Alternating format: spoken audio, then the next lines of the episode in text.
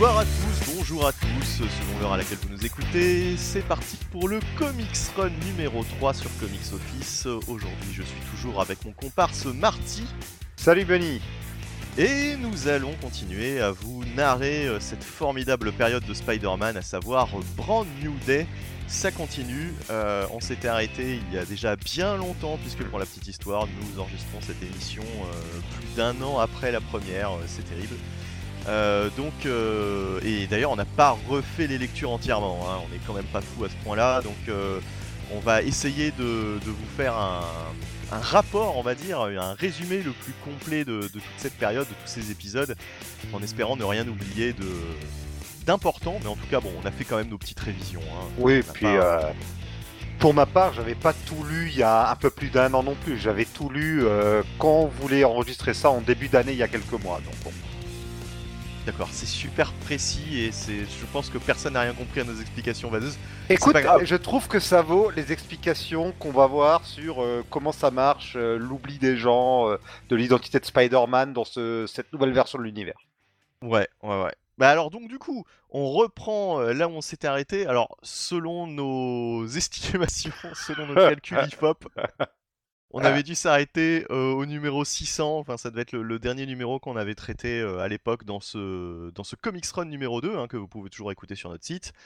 Euh, les deux premiers épisodes sont dispo, voilà, vous pouvez vous rattraper. c'est, vous aurez des, des minutes et des minutes de bonheur à vous replonger là-dedans. On l'espère. Et bah alors du coup, il y avait ce numéro annual que tu penses que l'on n'aurait pas traité. Marc? Oui, puisque en fait, euh, on va, on va aller totalement dans les anecdotes comme ça fait longtemps. Euh, Ouais. Ce numéro précédent, il y a eu plein de soucis. On a dû l'enregistrer en deux fois. Il y a eu une fois où une piste à, à enregistrer chez l'un et pas chez l'autre. Du coup, qu'on a réenregistré, on a zappé de l'annual parce que euh, plus le temps, plus l'envie, bref. Et donc, il on en avait déjà parlé entre nous, mais on l'avait pas couché sur euh, pellicule. Ou sur. euh, bref, oh, j'arrête là les, j'arrête les comparaisons foireuses. hein, ça commence bien cette émission. Donc voilà, on va commencer par cet annual qui se passe avant le 600, qui est le mariage de Tante May et de G. Jonah Jameson Sr. Euh, c'est ouais, enfin le, le, le- le 600 c'est le mariage et donc euh, là c'est l'avant-mariage et effectivement c'est un numéro annual assez important puisque ça brise l'un des gros tabous de Marvel, en tout cas à l'époque, à savoir de parler euh, enfin de la, à nouveau de la saga du clone, cette fameuse saga du clone des années 90. Euh, Marvel se gardait bien de, de faire des références à cette saga et à tous les personnages qui avaient euh, côtoyé cette, euh, cette, euh, bah, cette, euh, cette, euh, cette, euh, saga. Je ne trouve pas d'autres mots euh, pour, pour varier les.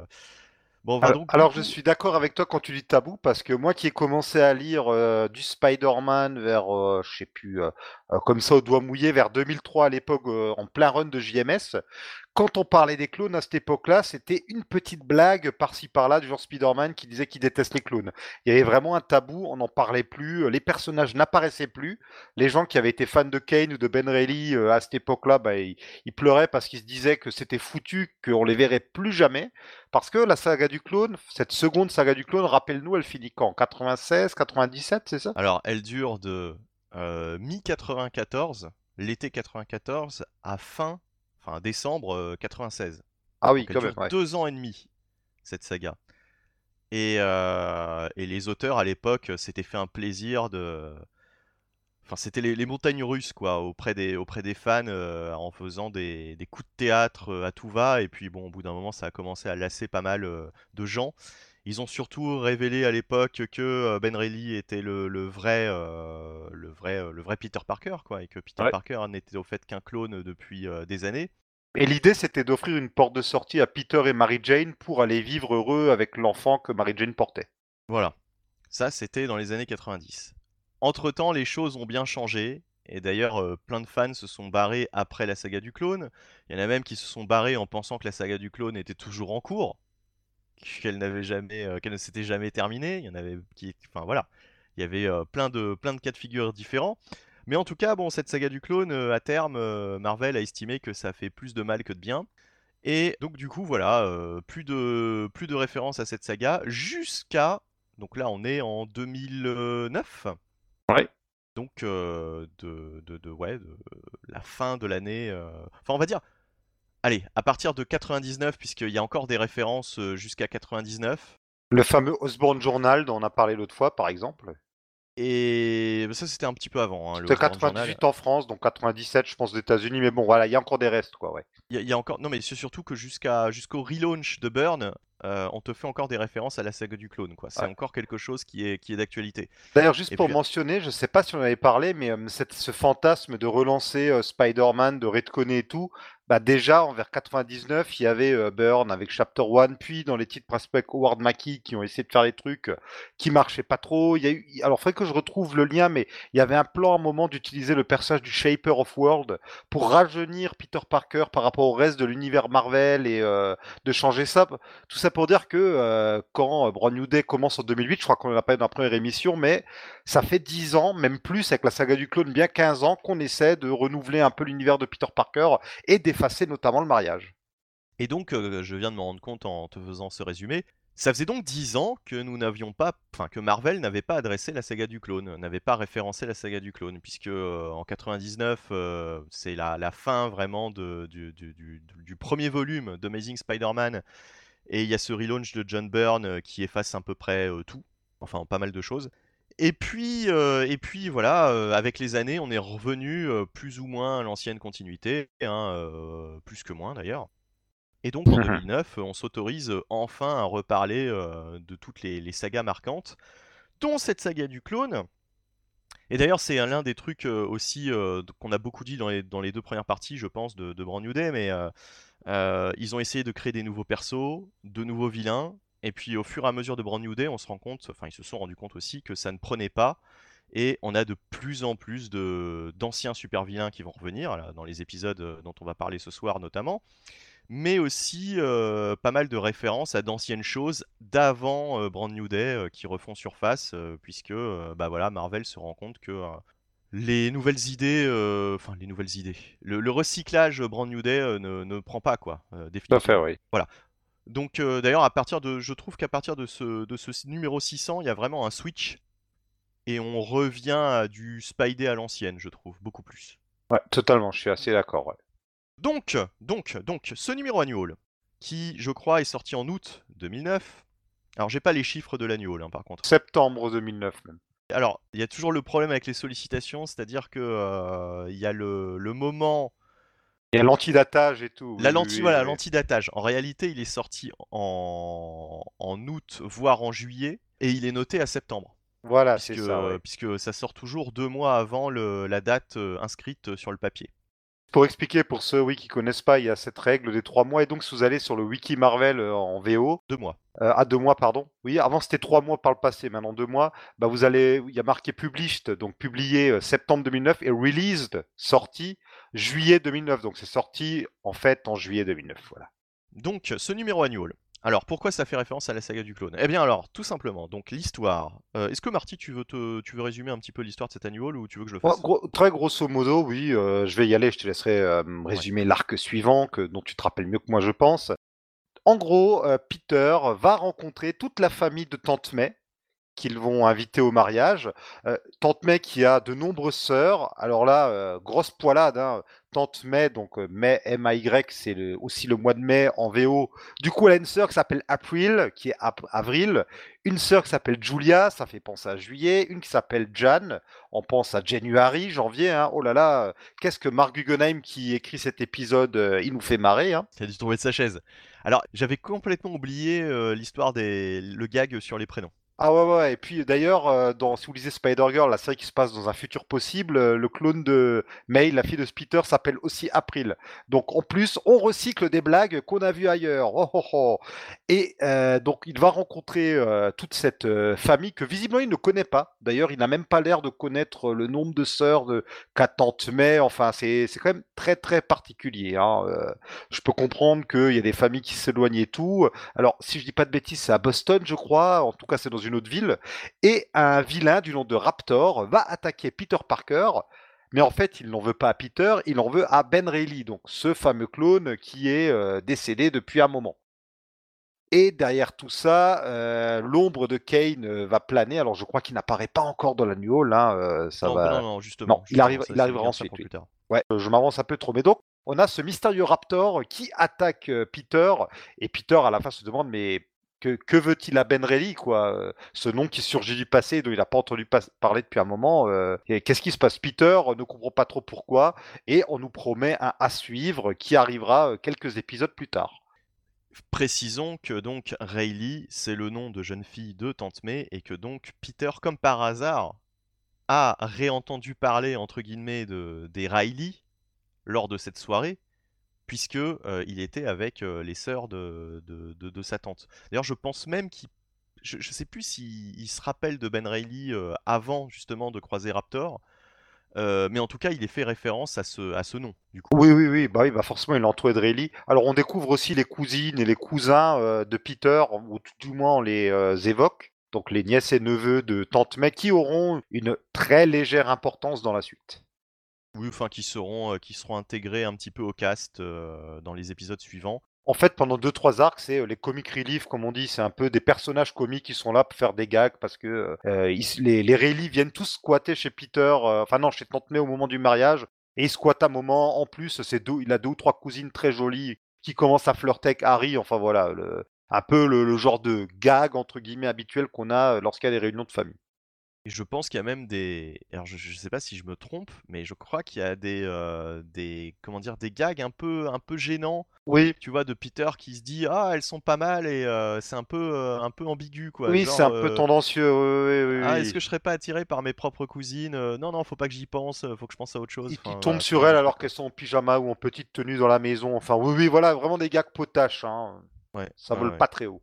Mais bon, au moins ça a le mérite d'être, de, de, de gonfler un petit peu la. Mmh, moi j'aime bien quand ils, quand ils utilisent pas mal de, de supporting cast, comme on dit hein, aux États-Unis, le, les, personnages secondaires, quand on va dire ça comme ça en français. voilà, quand, il y en a pas mal qui tournent autour de Peter Parker, c'est sûr que c'est plus sympa. Euh, mais euh, oui, bah, pas grand chose à ajouter de plus à cet épisode. Euh, le gros buzz, c'était que bah voilà, on reparlait enfin un petit peu de la saga du clone. Il y avait une intrigue avec Ben Riley. Voilà. Et, puis bah ça prendra suite. enfin, on aura la suite dans, quelques numéros en fait, dans la série régulière. Ça introduit autant le mariage que surtout un arc à venir.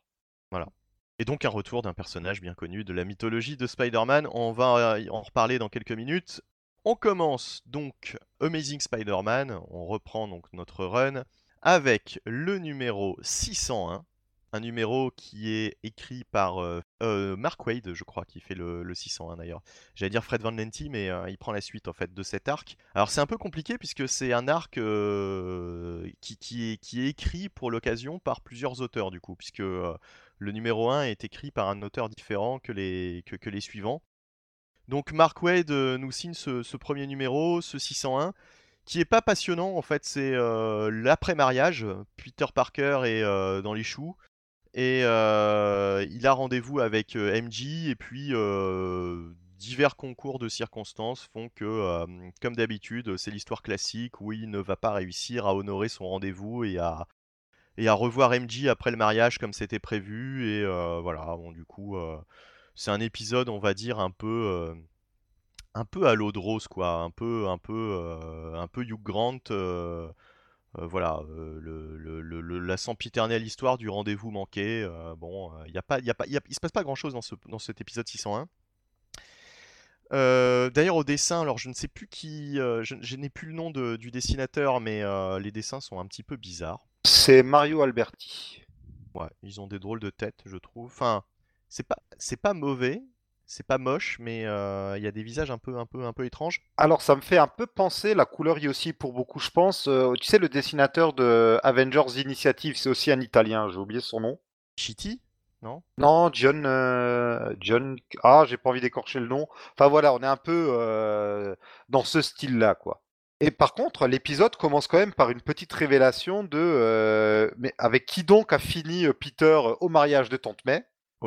Euh, et, c'est surtout ça en fait qui avait fait le buzz à l'époque euh, autour de cet épisode, c'est que euh, Peter a couché visiblement avec sa coloc, à savoir la sœur de Vin Gonzalez, donc ben, je, comment s'appelle Michel Gonzalez. Michel Gonzalez, voilà, Michel Gonzalez, sa, sa coloc caractérielle dont nous avons parlé dans les dans les précédentes dans les précédentes parties. et donc du coup, ça ajoute un petit peu de sel dans cette pseudo-relation. Voilà, donc apparemment ils étaient, ils étaient bourrés, ils ont, ils ont fini la, la soirée ensemble. On sait pas trop s'ils ont, s'ils ont couché ensemble ou si ils se sont endormis avant ah l'acte. non, non, ils ont. En tout cas, non, non, de ce qu'elle dit ensuite, ils sont passés à l'acte, quoi. hein. Et du coup, ils vont tomber dans une espèce de relation amour-haine parce que Michel ne l'aime pas trop. Bon, après, Michel, moi, c'est un personnage qui me dérange dans la mesure où elle est cartoon, en fait. Elle a des réactions ultra démesuré en fait qui sort de l'ordinaire euh, parce que Spider-Man combien même euh, c'est un monde avec des super-héros. Les humains normaux sont censés être normaux et euh, par moments c'est vraiment du cartoon surtout qu'en plus elle est avocate. Donc j'ai un peu du mal à adhérer au personnage en fait même si le côté caractériel m'amuse beaucoup.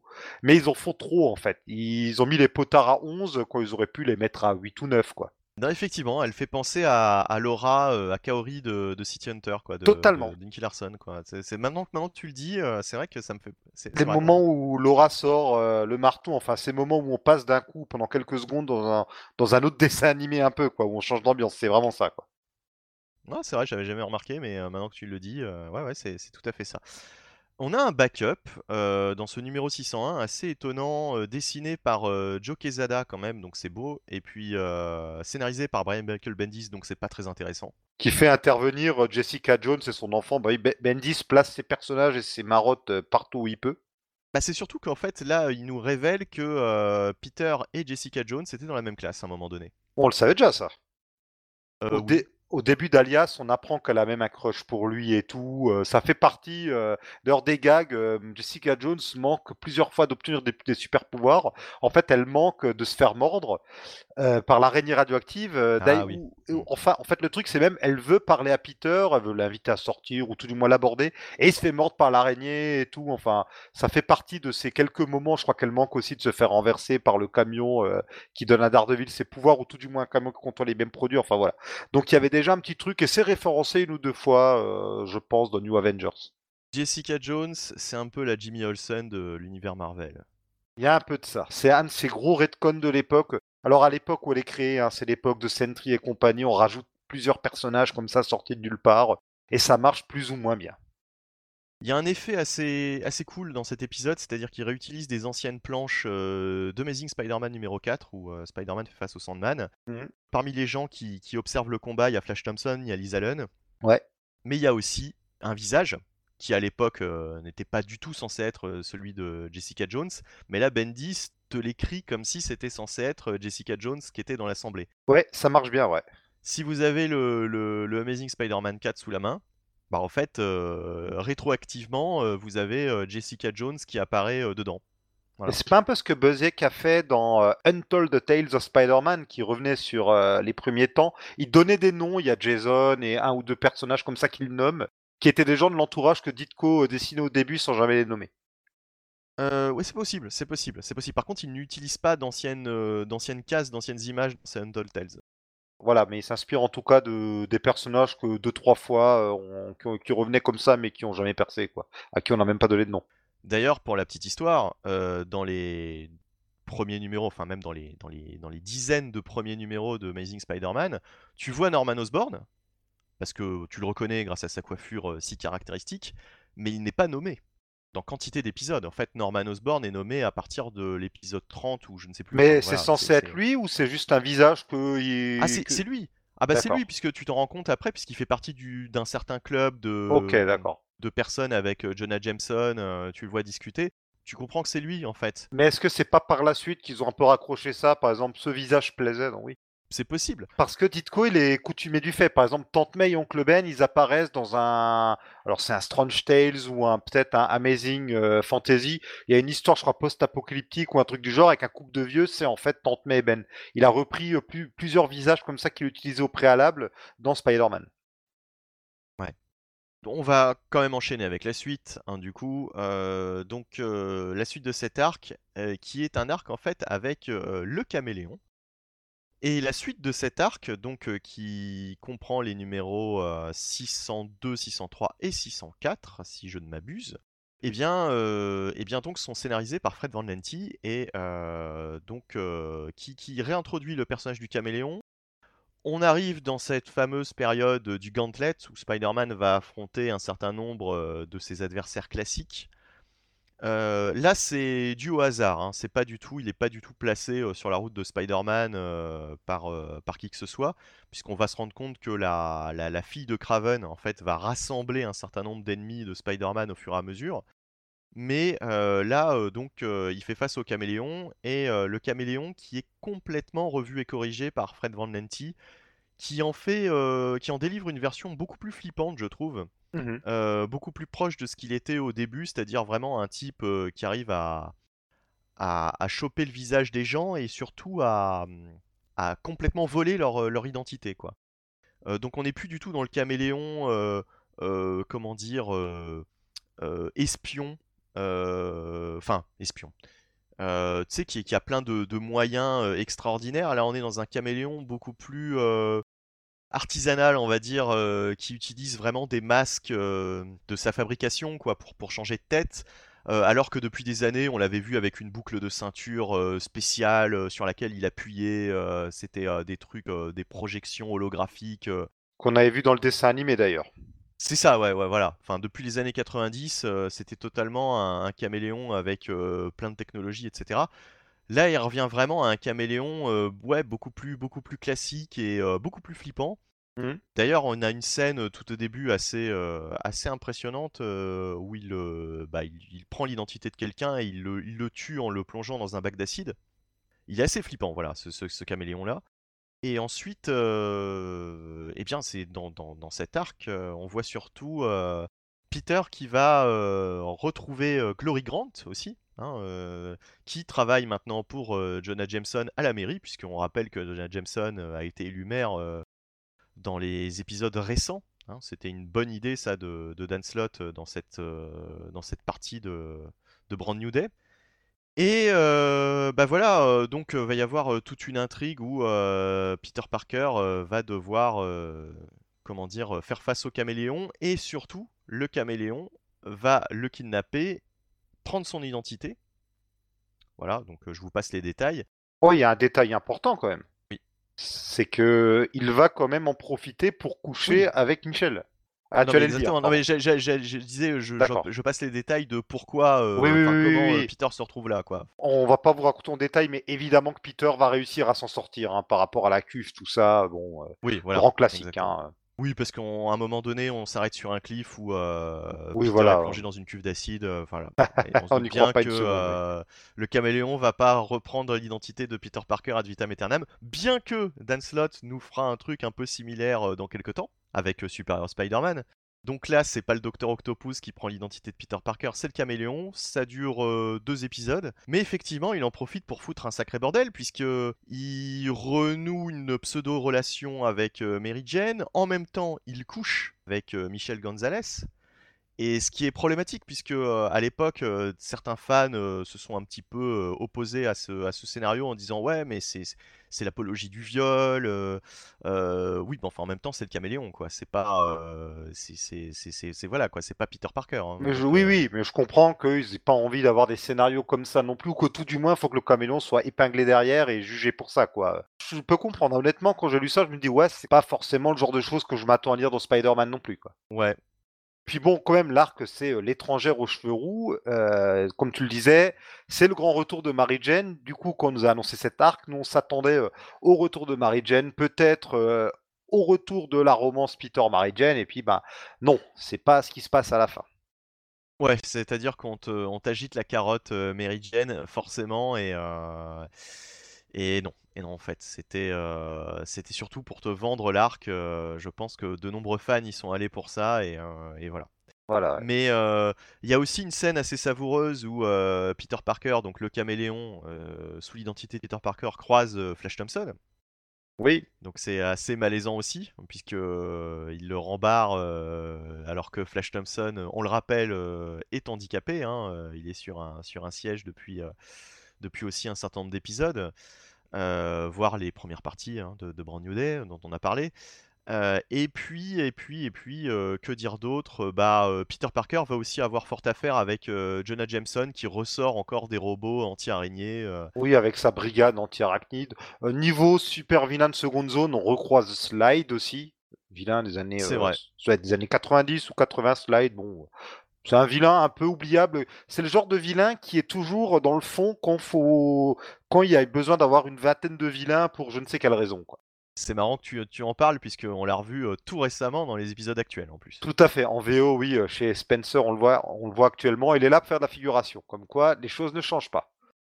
Euh, au niveau des, de la foultitude de gens, on l'a pas dit, mais euh, si on n'a pas, pré- on n'a pas détaillé qu'il y a plusieurs dessinateurs qui bossent dessus. Euh, on a Barry Kitson euh, et Robert Atkins assisté à l'ancrage de Victor euh, Olazaba. Voilà, il y a l'arc est pas très consistant. Il y a Ravier Pulido pour euh, l'épilogue aussi. L'arc n'est vraiment pas très consistant sur la partie graphique. Euh, ouais. Et je vais en profiter pour euh, enchaîner, euh, si tu le veux bien, sur l'épisode suivant qui est un one-shot, à moins que tu aies Bien encore des, des choses à rajouter. non, vas-y, sur, vas-y. euh, voilà.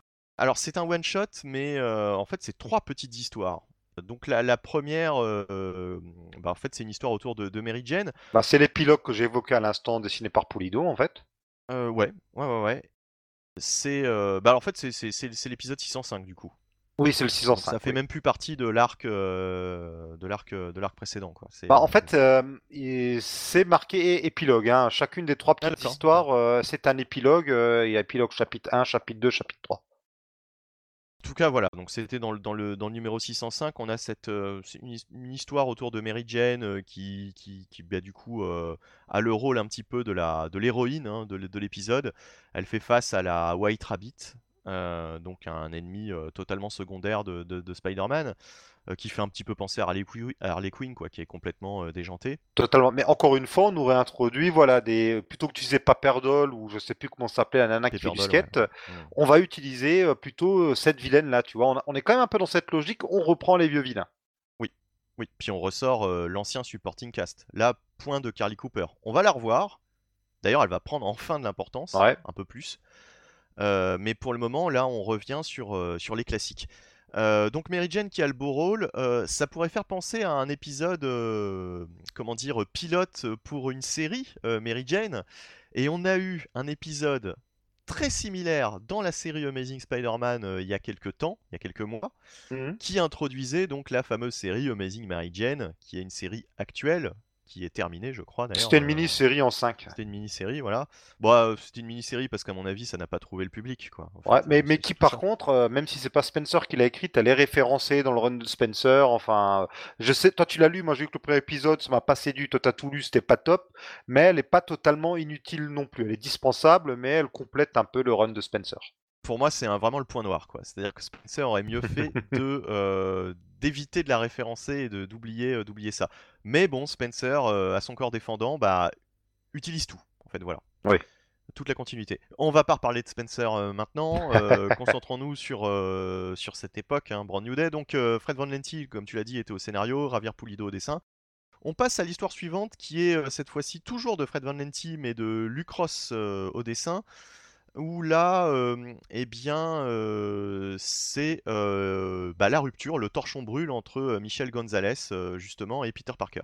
Et là, il y a une scène de coup de poing, justement, c'est peut-être ça qui te faisait penser à Laura, c'est que elle lui file un coup de poing et Peter Parker vole à travers la pièce, ce qui est assez étonnant quand même. Oui, il y a de ça, où il y a aussi quand elle lui cadenasse le frigo, ce genre de choses, tu vois. à Ouais, un moment, elle ouais, met des chaînes avec un cadenas. Enfin, c'est ces aspects-là où je trouve que ça va trop loin. Oui, c'est vrai que c'est un peu ridicule. Mais en fait, le plus intéressant et le plus fun, c'est la dernière histoire qui est de Brian Reed. Et là, c'est une histoire. Alors, on est encore dans, un registre sentimental. Voilà, euh, Peter Parker euh, essaye de trouver euh, justement chaussures à son pied et Harry lui propose d'utiliser un site de rencontre. Donc, on est un petit peu dans la la comédie pardon, romantique avec un, un Spider-Man qui va nouer une relation avec une, une jeune femme, mais il va s'apercevoir que euh, bah, c'est pas ce qu'il lui faut, euh, puisque la jeune femme euh, est. euh, Alors je crois que le, le- le twist, hein, c'est qu'en gros, elle est plus intéressée par Spider-Man que par l'homme derrière le masque. Euh, je, je sais plus d'ailleurs si c'est exactement ça. Ah en fait. oui, et puis elle a un petit copain en fait, non Ou un truc dans le genre. Oui, enfin je sais pas.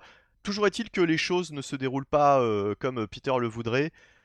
C'est moi, moi, j'avais bien aimé cette lecture, je trouvais ça je trouvais ça fun, je trouvais ça frais, mais par contre bah voilà, là on est clairement dans la je parlais d'une comédie avec Hugh Grant, on est carrément euh, là-dedans et euh, enfin voilà, ça- Ouais, c'est- mais c'est- c'est- rigolo, surtout que la situation est ridicule. Spider-Man, en fait, c'est pas Peter, c'est Spider-Man qui obtient un rendez-vous avec la dame. Il y a de ça d'un peu ridicule aussi. Ouais. On l'a pas dit, mais c'est dessiné par Yannick Paquette avec Mark Farmer euh, à l'ancrage. Donc au moins, ça c'est joli. Ouais, ouais, c'est, c'est, L'épisode est plaisant.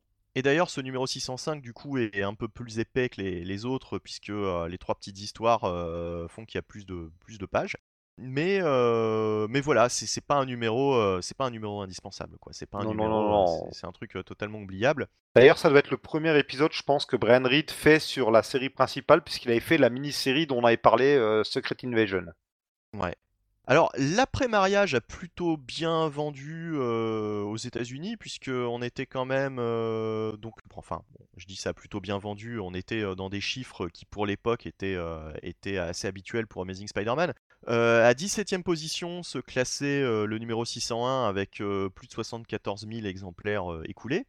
Euh, 19e position pour le 602 et 21e position pour le 603, voilà, euh, 70 000. euh, donc on était, euh, on était dans une fourchette euh, euh, assez, euh, assez similaire pour tous, les, pour tous ces numéros. Euh, et puis d'ailleurs, on va rester un petit peu à cette. euh, Alors, il y a quand même une baisse, il y a quand même une baisse, je me rends compte, pour, le, pour les numéros 604 et 605, puisque euh, 63 000, 62 000 euh, respectivement. Euh, donc voilà. Bon, Alors le un petit peu- 601, j'aimerais juste revenir sur quelque chose, c'est Ouais. qu'il y a la célèbre couverture de Mary Jane sur le canapé qui a été euh, réalisée par, Par J. Scott euh, Campbell. par J. Scott Campbell. Voilà. Couverture d'ailleurs qui, qui a été, euh, on en a reparlé il y a quelques temps parce que c'est vrai que Mary Jane, euh, elle a un peu une taille, euh, même pas de guêpe, hein. enfin elle a, son anatomie est très très très particulier. Mais euh, d'un point de vue euh, iconographique, quand même, elle a pas mal marqué les esprits. Il y a eu plusieurs cosplays, j'ai vu plusieurs cosplays déjà de, de Mary Jane avec ce t-shirt euh, où on a le visage de Spider-Man dessus. Elle a pour elle d'être très marquante et elle a dû quand même aussi participer au fait que le numéro s'est bien vendu. Certainement, certainement. Ah oui, absolument, absolument. Et puis on était dans l'après-mariage, le retour Oui, de voilà, oui, enfin oui. voilà. Donc Marvel faisait tout pour que les gens y aillent. Et puis euh, après, ils ont compris que, euh, bah, comme tu l'as dit, hein, c'était pas la direction adoptée. euh, on se rendait compte que MJ allait pas forcément revenir avec Peter. Et d'ailleurs, on va commencer un nouvel arc qui va enfoncer le clou, puisque l'arc 606-607, donc en deux parties, par Joe Kelly qui revient euh, au scénario, avec une couverture, des couvertures de J. Scott Campbell à nouveau, euh, qui met en scène euh, Peter et Black Cat. Donc là encore, ça a dû vendre surtout pour les couvertures. Et d'ailleurs, c'est le cas, hein, puisque je crois que c'est remonté, les ventes sont remontées sur ces épisodes, Oui. à nouveau à 70 000 et quelques. Donc, bien, euh, c'est, comme je l'ai dit, le retour de Joe Kelly au scénario. Et Joe Kelly, qui avait fait American Sun, par exemple, un arc que j'avais beaucoup aimé euh, juste avant les, euh, le, le numéro 600, eh bien, est capable du, du meilleur comme du pire. Et là, je trouve, perso, que c'est plutôt dans le pire. Ouais. Je n'ai pas du tout aimé cet arc. Marty, qu'en as-tu pensé? Eh bien, de tous les arcs dont on va parler aujourd'hui, c'est le seul dont je n'ai aucun souvenir. ça en dit long. hein. Même en relisant le résumé et tout, ça m'a vraiment pas marqué du tout. Je me rappelle qu'il y a ce truc de Black, Black Cat est de retour et puis ça fricote avec Spider-Man. Mais vraiment, ça m'a pas marqué. En plus, bon, les dessins sont de Mike McCone avec Andy Lanning à l'ancrage. C'est solide, mais c'est pas ouf non plus. Donc voilà, c'est vraiment, euh, moi je, je passe mon tour parce que je ne me souviens de rien. Alors, en réalité, il s'agit d'une intrigue où, comme tu l'as dit, euh, Black Cat est de retour, ça fricote avec Black Cat. Ça commence d'ailleurs par une scène un petit peu de ménage entre Michelle Gonzalez, cette euh, journaliste du Daily Bugle qui va faire partie du, du cast et qu'on revoit encore à l'heure actuelle d'ailleurs. Oui, Nora, oui.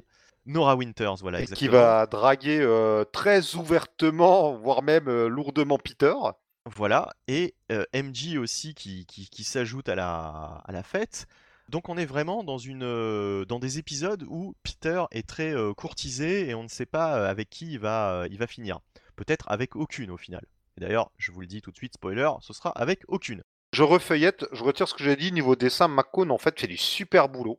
Non, McCone c'est bien, hein, McCone, c'est- bien. Et puis McCone était euh, sur d'autres, c'est un, un dessinateur récurrent de cette période aussi, McCone. Oui. hein, on l'a déjà vu euh, sur- Je pensais à d'autres épisodes qu'il avait fait qui étaient un peu moins folichons. Là, par contre, c'est pas trop mal. Mais euh, oui, bon, on a donc, ouais, et on a un stratagème qui est utilisé pour justifier ce qui se passe entre Black Cat et Spider-Man. Ouais, bon, c'est, je trouve ça un peu gros. Hein. Je sais pas si on spoil à fond ou si on... Bah en fait, Black Cat et Peter vont, reprendre leur relation, c'est-à-dire que euh, on, comprend, en fait ce qui, m'a mis mal à l'aise dans cet épisode, c'est qu'on comprend bien que lorsque Peter Parker se sent seul, euh, en- entre guillemets, il va voir Black Cat et euh, il tire un petit coup avec, euh, la demoiselle, hein, puisque grosso modo, euh, Black Cat est toujours euh, ouverte à une relation euh, ou à une petite coucherie euh, par-ci par-là avec, euh, avec Peter Parker. Après, pourquoi pas, mais c'est vrai que, euh, oui, ça fait Bah, un peu route c'est un secours, peu, quoi. un peu, un peu gênant par rapport à tout ce qui a été placé dans les derniers épisodes. C'est-à-dire qu'on sentait que Peter avait quand même envie de, de, de, de- D'avoir une vraie relation avec quelqu'un, Ouais, voilà. oui, ouais. Et puis le retour de Mary Jane, d'avoir une euh, relation, de, de se caser. C'était un petit peu le but. Le retour de Mary Jane ne le laisse pas indifférent non plus, parce qu'il y avait tout un truc sur, euh, il ne se rappelait plus après le mariage ce qu'il avait raconté à Mary Jane parce qu'il était bourré. Je crois qu'on n'a pas parlé de ça. Il y avait aussi un peu vrai. ça, donc euh, il a toujours des sentiments pour elle. C'est vrai que du coup, on se dit bon, si effectivement il a toujours des sentiments pour MJ et que euh, s'il peut pas avoir MJ, il veut une relation stable, c'est un peu bizarre de euh, bon après voilà, c'est la vie, c'est comme ça. C'est surtout que le stratagème utilisé pour qu'ils se révèlent pas leur identité, c'est qu'ils font ça dans le noir. Oui, bon, soit, mais euh, bon. Surtout que s'ils se connaissent dans la vraie vie, euh, Peter et, euh, et Félicia, au bout d'un moment, elle devrait quand même le griller, quoi. En fait, euh, je, je, je crois pas que Felicia euh, croise euh, souvent Peter Parker euh, dans la vraie vie. C'était dans le dessin animé qu'ils étaient. euh, Oui, c'est vrai, euh, ouais. Voilà. Euh, là, là, euh, là, euh, là, là, c'est, elle, elle ne croise que Spider-Man entre guillemets. Oui, euh, c'est vrai, ouais. Et puis bon, Brand New Day, tout ça, donc bon. Exactement. Mais euh, oui, euh, j'ai trouvé, l'écriture assez maladroite et assez laborieuse, et euh, il y a toute cette intrigue qui m'a pas du tout intéressé avec Diablo. Alors Ouais. Diablo, ce n'est pas Nightcrawler, c'est vraiment Diablo l'alchimiste. Voilà, c'est le, méchant de l'arc et euh, qui monte tout un stratagème pour à base de, de comment dire de de d'arnaque financière euh, à propos de à propos de, de, de- de construction et euh, enfin on est on est dans le bâtiment voilà on est dans le BTP D'ailleurs, euh, Spider-Man va faire du, du rafistolage. C'est dans cet arc-là que le. Non, c'est pas dans cet arc-là que le, que le Daily Bugle est, est attaqué. J'ai un doute. Enfin bon, en tout cas, en tout cas, c'est pas dans cet arc-là euh, auquel je. Enfin, je, je pense à une scène, mais c'est pas dans cet arc-là, c'est dans un arc futur. On va en parler dans quelques minutes. En tout cas, j'ai trouvé ça pas spécialement passionnant. Alors, je ne sais pas si tu as le, le- les numéros sous les, sous les yeux, mais dans le numéro 607, vers la fin, vers la fin, avant, le, avant la page où euh, justement euh, Peter Parker est en train de, enfin Spider-Man est en train d'entoiler un, un building. Tout un immeuble, ouais. Voilà, euh, tu remontes deux pages avant. T'as euh, Spider-Man qui court à côté de Black Cat. C'est Mike qui fait ce dessin. C'est ridicule. Ah, mais d'un seul coup, le dessin perd en qualité sur la fin. Je pense qu'il a pas dû avoir le temps de finir et. On a l'impression que c'est un, un Roswell qui, qui- qui est en train de courir. Il a, il a une grosse tête, un tout petit corps. On a l'impression que c'est un gamin. En plus, là aussi, c'est un peu la fanfare pour le dessin, puisqu'il y a Adriana Mello qui est aussi créditée. Ils sont cinq encreurs dessus, enfin, dont Mycone lui-même, et ils sont cinq à ancrer. Enfin, ça se voit sur la fin. Je pense que Mycone a été pris de court. On est quand même à une époque aussi où euh, la cadence, on est encore euh, sur euh, trois épisodes par mois, il me semble. C'est ça, ouais, trois épisodes par mois durant toute cette période. Ouais. Voilà, ouais. Donc, je pense qu'il a dû avoir besoin d'un petit coup de main sur la fin, et ça se voit, et c'est pas terrible, quoi. ouais. C'est un peu moche. Enfin bref, voilà, c'est un, un arc qui, qui vraiment m'avait pas passionné et que j'avais trouvé assez maladroit. Et bon, Mais pour le coup, là, il nous mentait pas avec la première couverture, hein, et ni avec la deuxième d'ailleurs. hein. Il y a bien euh, du fricotage entre Peter et Felicia. Voilà. Et euh, alors, on l'a pas dit euh, tout à l'heure, mais le caméléon a été recruté à la fin de son arc par la fille de Craven, et la fille de Craven va recruter à la fin de cet arc Diablo.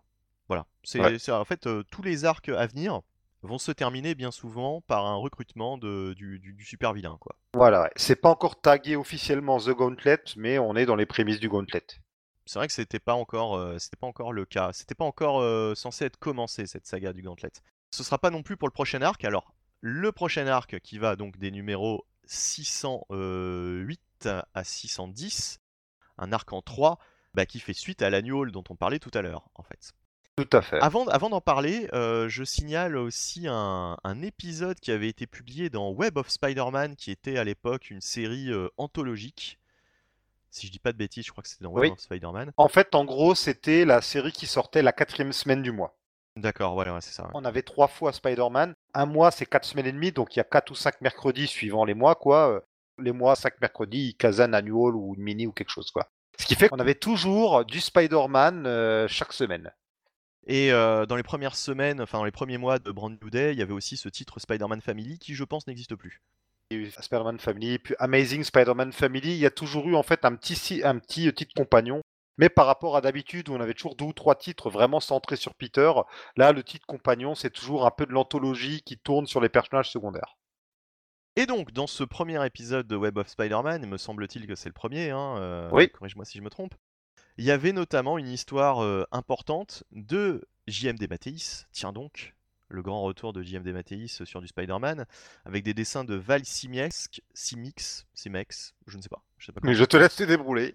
Val Simiex, je vais, je vais le prononcer comme ça, qui nous montrait le retour de Kane, justement, le fameux clone euh, raté de Spider-Man, hein, euh, Kane, le, le clone infernal, le clone de la saga The Lost Years, euh, donc euh, l'ennemi euh, de Ben Reilly. Et c'est un épisode vraiment pas mal. C'est un épisode vraiment pas mal.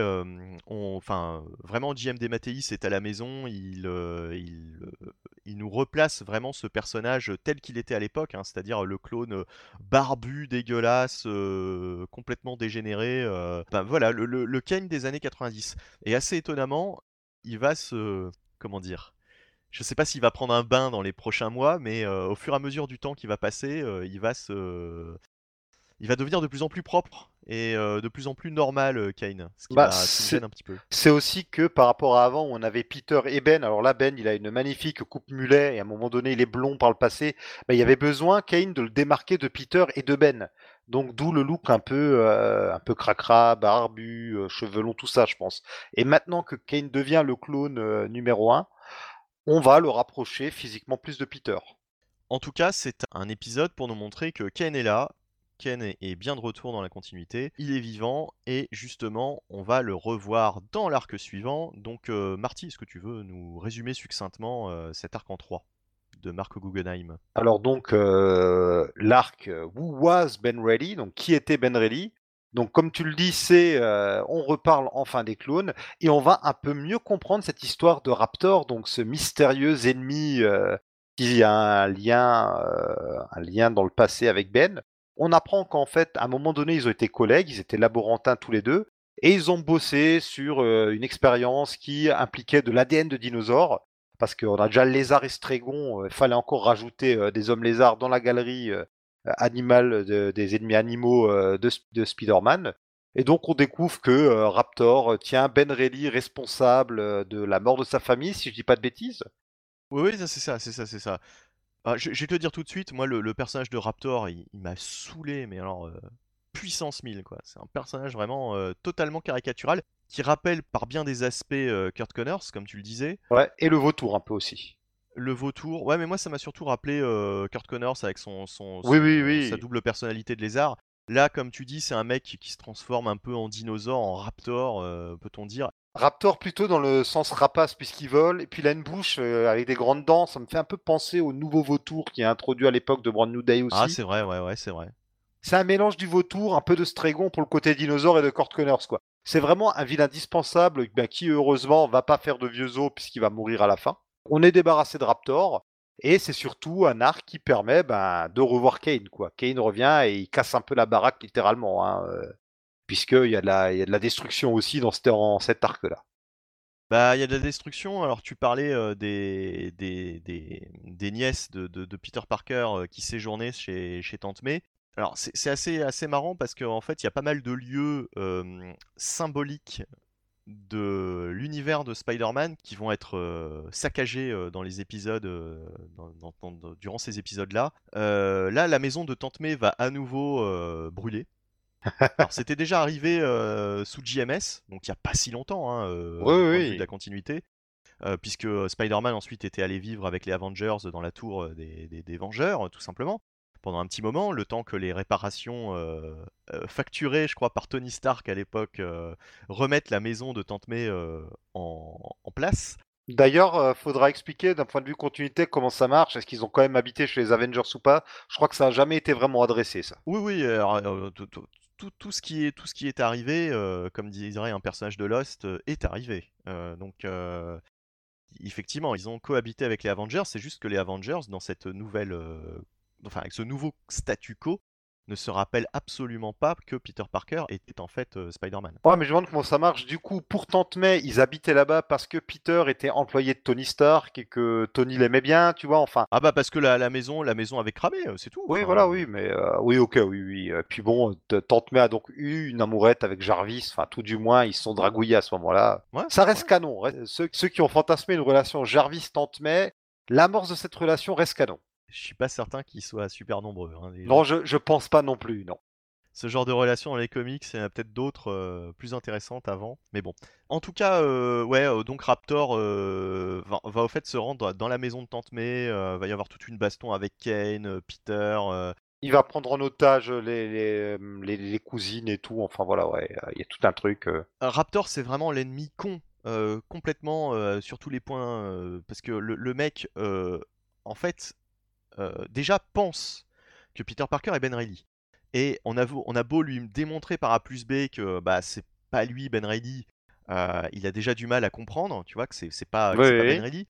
Ensuite, quand il nous raconte ses origines, tu te rends compte qu'en fait, ben non, le mec, le mec est con, quoi. C'est juste de sa faute si sa famille Oui, est morte. C'est pas du tout la, la faute de Ben en plus. Oui, pour, pour ça que je disais, il considère Ben comme euh, son, le, le responsable de la mort de sa famille, mais c'est pas Ben, c'est lui qui a fait euh, Bah le bazar tout seul. Et puis surtout, je pense, je pense que tu veux raconter aussi euh, quelle explication on va lui donner, parce que il y a une explication qui fait un peu sourire les fans de la saga du clone qui va être donnée. Euh, bah alors vas-y, vas-y, enchaîne parce que là je, je... Bah, c'est que comme quoi Peter serait un clone de Ben, si je dis pas de bêtises. Ah oui, oui, euh, oui, peut-être qu'il y a peut-être qu'il y a ça, euh, peut-être qu'il peut-être qu'il lui raconte ça, je, je ne sais plus.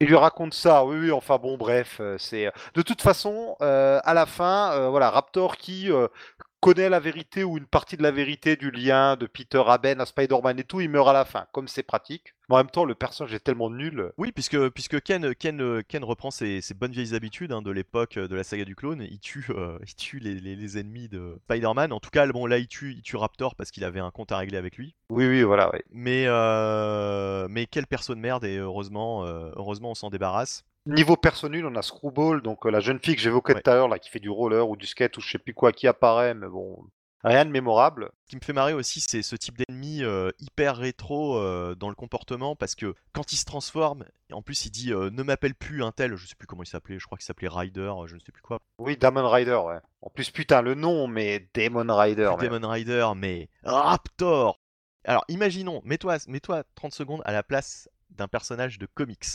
Tu as des super pouvoirs. Est-ce que tu vas euh, les révéler en disant ouais, ne m'appelle plus Marty, appelle-moi euh, Trou de Ballman Enfin, tu vois, c'est, c'est, c'est, c'est, on s'en fout quoi. Alors, dans mes fantasmes de fan qui euh, n'écrira jamais de comics, mais qui en écrira un jour, je me dis, une idée qui serait intelligente, c'est euh, des personnages, héros ou vilains, qui prennent des noms qui trompent sur leur pouvoir, tu vois. on a vu ça quelques fois dans les comics, des personnages qui font croire que leur pouvoir c'est ça, mais en fait pas ça.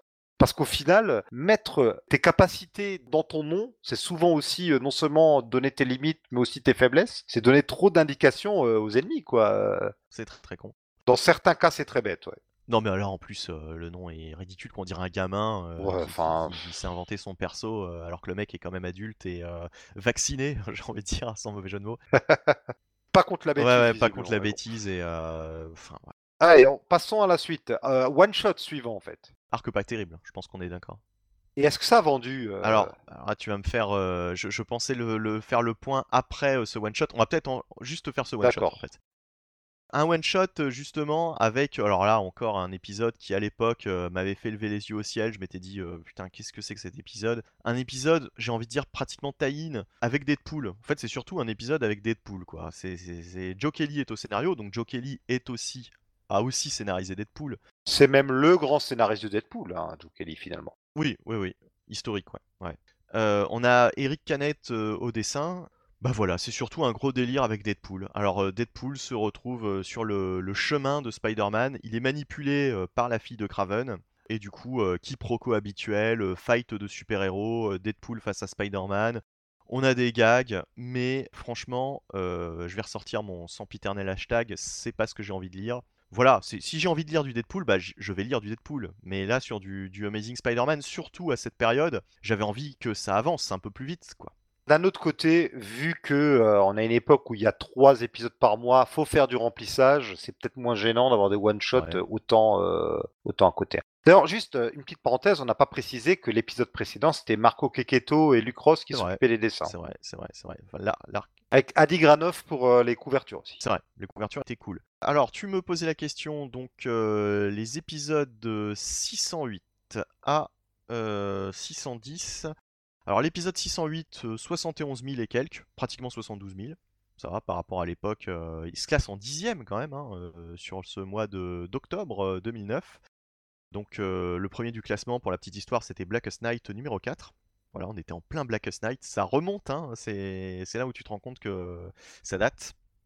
Et on avait euh, le numéro 609 ensuite qui a chuté quand même de 10 000, hein, 10 000 et quelques, euh, 61 000 euh, et des poussières pour le 609. Ouais, quand même. Et le numéro, le numéro 610, euh, eh bien, eh bien, eh bien, ma foi, je me rends compte que je ne retrouve pas les numéros du 610, donc on s'en fout. hein. On va, On s'en va, fout. on va, on va dire le 611, le 611, donc l'épisode avec Deadpool, 64 000 et quelques quand même, quand même.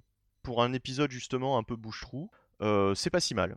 La couverture était cool. hein. La couverture de Scotty Young euh, a peut-être dû Bah, faire et son puis petit les fans de. Deadpool, quoi. So- 64 000 Oui, et voilà, quelques, 64 484. Euh, J'ai retrouvé le 610, ouais, le 610 c'était 61 142, donc euh, vraiment la fin d'arc où tu sentais que les gens euh, bon, s'en foutaient un peu quoi, de, de- de cette intrigue avec euh, Ken euh, et puis surtout Raptor. Enfin, voilà. Alors juste pour euh, l'épisode sur Deadpool, en notre track, on introduit euh, ce personnage magnifique de Lady Stiltman, donc Lady l'homme aux échasses. Merci, super. Mais surtout, euh, l'épisode avec Deadpool est, important pour ces deux trois dernières pages où on voit euh, donc toujours la fille de Craven qui cette fois-ci ne recrute pas quelqu'un. Lady Stiltman, ça l'intéresse pas, mais se lance dans la traque des, des Spider-Woman puisqu'ils ont capturé à ce moment-là Matty Franklin, donc euh, la, la troisième Spider-Woman, et euh, Madame Webb aussi. Effectivement, donc ça, ça aura son importance euh, dans un arc à venir, qui est d'ailleurs l'un de mes arcs préférés, si ce n'est mon arc préféré de toute cette période. Mais bon, bref, on n'y est pas encore. Mais on y arrive, on y arrive tout doucement. On passe à l'arc suivant qui est le premier arc officiel du Gauntlet, justement. Donc Ouais. les épisodes 612, 613 et 614, scénarisés par Mark Wade. Le retour de Mark Wade sur le titre, ma foi, c'était intéressant, avec euh, comme ennemi. Avec Paul Azaceta euh, au Ouais, dessin. Alors moi je suis pas hyper fan de Paul Azaceta. En tout cas pas sur Spider-Man. Ouais, je, Ah, c'est vrai je... je crois qu'il avait il était sur Daredevil aussi à un moment donné, si je dis pas de bêtises. Peut-être, il est surtout connu pour son travail avec Robert Kirkman sur, euh, eh bien, euh, comment ça s'appelle? Ah, le nom m'échappe. Euh, la série un peu mystique, là, il y a eu une série télé dessus. Outcast, Outcast. Ah oui, bah oui, bah oui, bah oui, bah c'est pour, c'est pour ça que ça me ça me parle pas plus que ça parce que j'avais commencé cette série et j'avais euh, j'avais arrêté. Ça m'avait pas euh, ça m'avait pas spécialement convaincu. Ça m'avait pas spécialement intéressé. Pour les dessins, et d'ailleurs j'ai la version noir et blanc et couleur, euh, et c'est vachement bien pour les dessins, Outcast. Est-ce que tu veux te lancer un petit peu dans le résumé succinct de cette de cet arc euh, avec Electro? Pourquoi pas, oui. L'arc est très simple, hein, c'est Electro nous refait Occupy Wall Street. Ouais. Clairement, il y, a- de ça. On est dans l'ère du temps, hein, euh, on est un peu dans l'ère euh, 2010, ça doit être cette époque-là, Occupy Wall Street. Et donc Electro euh, qui est de retour avec un nouveau look, qui maintenant n'a plus de costume mais a euh, son, fameux masque imprimé euh, sur le visage. Alors Electro a été, je crois, le super vilain qui a eu le plus de relooking euh, de toute la, galerie de, des méchants euh, classiques Spider-Man. Parce qu'en fait, si tu regardes à travers les années, j'ai l'impression que son costume, il a pas arrêté de changer. Bon, pas tellement que ça, parce qu'il y a le costume, là, euh, le- les tatouages, ça me fait penser ben, le relooking qu'il avait eu euh, dans la série de Mark Millar, où en gros c'était son masque, euh, où les éclairs avaient été réduits, quoi. Et puis tu le costume horrible mauve de l'époque Chapter One, mais sinon... euh, Alors il y en a peut-être d'autres, hein, tu connais mieux Spider-Man que moi. Il doit y en avoir d'autres. Et puis surtout, le thème de cet épisode, assez, bizarrement, ça me fait penser à d'anciens épisodes de Spider-Man où euh, Electro était vu un petit peu comme un héros du peuple. Je me rappelle d'un épisode de, hum, Spectacular Spider-Man, euh, période. Peut-être que c'était Peter David qui était. je, crois, je crois que c'est dans l'arc de Spectacular Spider-Man avec le retour du Sin Eater. Et donc il y a Electro euh, aussi qui, qui joue un petit peu le rôle du, du- du champion du peuple face à Spider-Man. Et D'accord. il y a aussi un arc dans le, la série, la quatrième série Spider-Man dans, dans les années 90, qui après euh, s'était appelé euh, Peter Parker Spider-Man, mais qui à l'époque s'appelait juste Spider-Man tout court, où je pense que c'est l'arc du 38 à 40, je te, je te le fais de tête, où Electro aussi est vu un petit peu comme, comme un héros par rapport à Spider-Man. Je, je sais pas pourquoi. Souvent, les auteurs donnent ce rôle-là de, de- de faux héros à Electro euh, face à Spider-Man. Je, je comprends pas. Parce qu'ils savent pas trop quoi en faire. C'est aussi un homme du peuple à la base. On rappelle qu'Electro, c'est un type qui bosse lignes, euh, dans l'électricité. Enfin, il, tension. ouais, il répare une ligne. euh, voilà, ouais. Et d'ailleurs, d'emblée, on nous, le présente un peu comme le connard de l'équipe. hein. Il a l'air un peu. c'est un peu un margoulin. D'ailleurs, Electro, on ne nous a jamais clairement expliqué d'où venaient ses pouvoirs. Il se fait électrocuter. Le vieux trope donc de la foudre qui donne des pouvoirs. Et on n'en sait pas plus. Ça aurait pu être un mutant, mais ça n'a jamais été dit. Ouais. Donc euh, il y a ce côté, euh, encore aujourd'hui, hein, euh, je suis étonné qu'on n'en ait pas fait un inhumain il y a quelques années, quand c'était un peu à la mode de- d'expliquer que tel ou tel perso était en fait un inhumain. Voilà, c'est une histoire qui reste encore à creuser ça un jour. Et le fait que ce soit un- donc quelqu'un qui vient du peuple, le fait aussi que finalement c'est un peu un méchant lambda. hein. Dès que Electros comme le choqueur, euh, dès qu'il y a besoin euh, d'un vilain qui braque une banque ou qui participe euh, à un mauvais coup, on va sortir Electro parce qu'en plus c'est un personnage classique, bon ses pouvoirs d'électricité sont assez cool quand même. Donc voilà, c'est peut-être pour ça qu'on lui donne cette envergure de faux héros du peuple, je sais pas, il y a peut-être de ça quoi. Et justement, toute l'histoire va tourner autour de ça. Alors, il y a un rôle assez important donné à Dexter Bennett, le, le fameux euh, nouveau propriétaire du, du Daily Bugle, dont on a parlé dans les, dans les précédentes émissions. Euh, là, il revient en force euh, dans, la, dans, le, dans, le, dans le supporting cast, ce personnage, puisque Un de ses derniers gros arcs d'ailleurs, j'ai envie de dire, non? Bah, ça va avoir un impact euh, immense sur le Daily Bugle, cet arc. Oui, oui. Puisque en gros Dexter Bennett, il fait vraiment du Daily Bugle une poubelle. Non, mais c'est surtout que le Daily Bugle, à la fin, se termine à la poubelle. Aussi, oui, tout simplement, oui. Et il termine à la poubelle, oui. Avec carrément des gens qui euh, manifestent devant contre euh, Dexter Bennett et tout. euh. On va vraiment au bout de euh, toute cette montée euh, de Dexter Bennett depuis le début, début de Brand New Day où on voit que euh, lui, ce qu'il veut, c'est faire closer, quoi. Et ça va lui péter à la gueule. Oui, mais enfin, c'est surtout que c'est c'est ça que je voulais te faire dire. Le Daily Bugle s'écroule. Tout l'édifice. Oui, tout carrément, oui, c'est ça que tu pensais voilà, tout à l'heure, oui. C'est ce à quoi je pensais tout à l'heure. Euh, on a eu la destruction de la maison de Tante May. Maintenant, on a la destruction du Daily Bugle qui, qui, qui s'effondre. Ça fait penser à l'un des épisodes iconiques de Superman, dont j'ai oublié le, le numéro dans les années 90, où euh, il ne restait plus que la, la grosse boule, euh, la, la- qui, qui représente bah, le, le- le- le symbole quoi, du Daily Planet. euh, euh, qui, qui- qui était au sol. Oui, euh, oui, oui, oui. Voilà. La ouais, pla- ouais, une planète, quoi, tout planète. simplement. Voilà. Euh, Mais moi, je l'aime bien cette planète. Voilà. Bon, bref. Euh, donc euh, le Daily Bug, le Daily Planet, pardon, qui était, euh, qui, qui- qui s'écroule dans un épisode euh, phare de, de- de Superman. Je crois que c'est un numéro anniversaire. Ça doit être, euh, je sais pas, un numéro 600 peut-être à l'époque, euh, puisque Superman était déjà euh, bien avancé Ouais, en termes de, de numérotation. Vu qu'à l'époque, il a 4 voire 5 titres, c'était facile d'avoir un numéro anniversaire chez Superman aussi. Voilà. Je crois que c'est après le, après le retour de la, la résurrection de Superman. euh, donc on est vraiment aux alentours de 94-95. Je crois. L'époque coupe mulet, euh, comme Ben Reilly C'est ça, c'est ça. Et il y a donc un épisode où le, le Daily Planet s'écroule. Et bah là, ça m'a fait penser à ça. Et euh, je dirais, c'est la, c'est la. J'ai bien aimé cette fin. C'est le seul truc que je retiendrai parce que, encore une fois, je suis désolé, euh, je sais pas si tu as eu cette même impression, mais j'ai trouvé cette euh, arc euh, assez chiant. Ouais, c'est les promesses sont pas tenues. C'est un peu, c'est un peu prometteur ou tout du moins euh, même peut-être un peu vantard. hein. Ah, le pouvoir au peuple. On nous fait un truc sur Occupy Wall Street et tout. Et au final, c'est pas bon, c'est pas très très euh, poussé. Alors moi, ce que j'ai bien aimé, c'est les dessins. Je trouve que Azaceta, alors là, il ressemble un peu à euh, ah comment il s'appelle le dessinateur euh, qui a bossé avec Spencer sur Superior Foes et sur euh, The Fix? Ah, j'adore ce dessinateur et son nom m'échappe décidément ce soir. Oui. C'est pas, pas Lieber, c'est je- Larry Lieber? Si, Larry Lieber. euh, Bah Larry oui, voilà. Non, Larry Lieber, c'est le Steve frère de Lieber, Stanley. Euh, Steve Lieber. Steve Lieber. Il y a un côté Steve Lieber, il y a des visages où il y a même un côté Paul Pop. Ah, c'est Et vrai. un moi, je trouve les dessins très réussis. Surtout dans les visages, Paul Pop. Le reste fait très Steve Lieber. Il y a quand même, quand le DB s'écroule, on a quand même une tour qui tombe contre l'autre. Je trouve que dix ans après le 11 septembre, même pas dix ans après le 11 septembre, c'est quand même un peu étonnant Ah bon, soit après, perdu après, ça. euh, euh. après, voilà, euh, des immeubles qui, qui s'écroulent. euh, Oui, oui. Mais là, vraiment, avec en plus ensuite une page où c'est juste une bande au milieu avec J. Jonah Jameson qui regarde perdu. Je trouve cette image très belle, qui regarde dans l'air. franchement, j'ai bien aimé la fin, mais durant quasiment l'intégralité, si tu veux, des trois épisodes, je me suis, euh, je me suis dit bon allez, allez, faut que ça avance, parce que c'est très lent. En fait, il se passe pas grand chose. Ça aurait pu être torché en deux épisodes. En fait, il fallait. euh, ils se sont dit bon, allez, ce mois-ci, on fait euh, trois épisodes dans le mois. Il y a peut-être une raison à ça. Je vais revenir ensuite. Donc, on fait ça, puisque la raison à ça, c'est qu'à partir de là, Web of Spider-Man, sur les deux ou trois histoires qui constituent le numéro, il y en a toujours une liée au vilain qui revient ce mois-ci. On revient sur les origines et tout. Bah là, euh, c'est Electro qui a droit à un segment qui est réalisé par euh, ben, Fred Von Lonte et euh, Barry Kitson.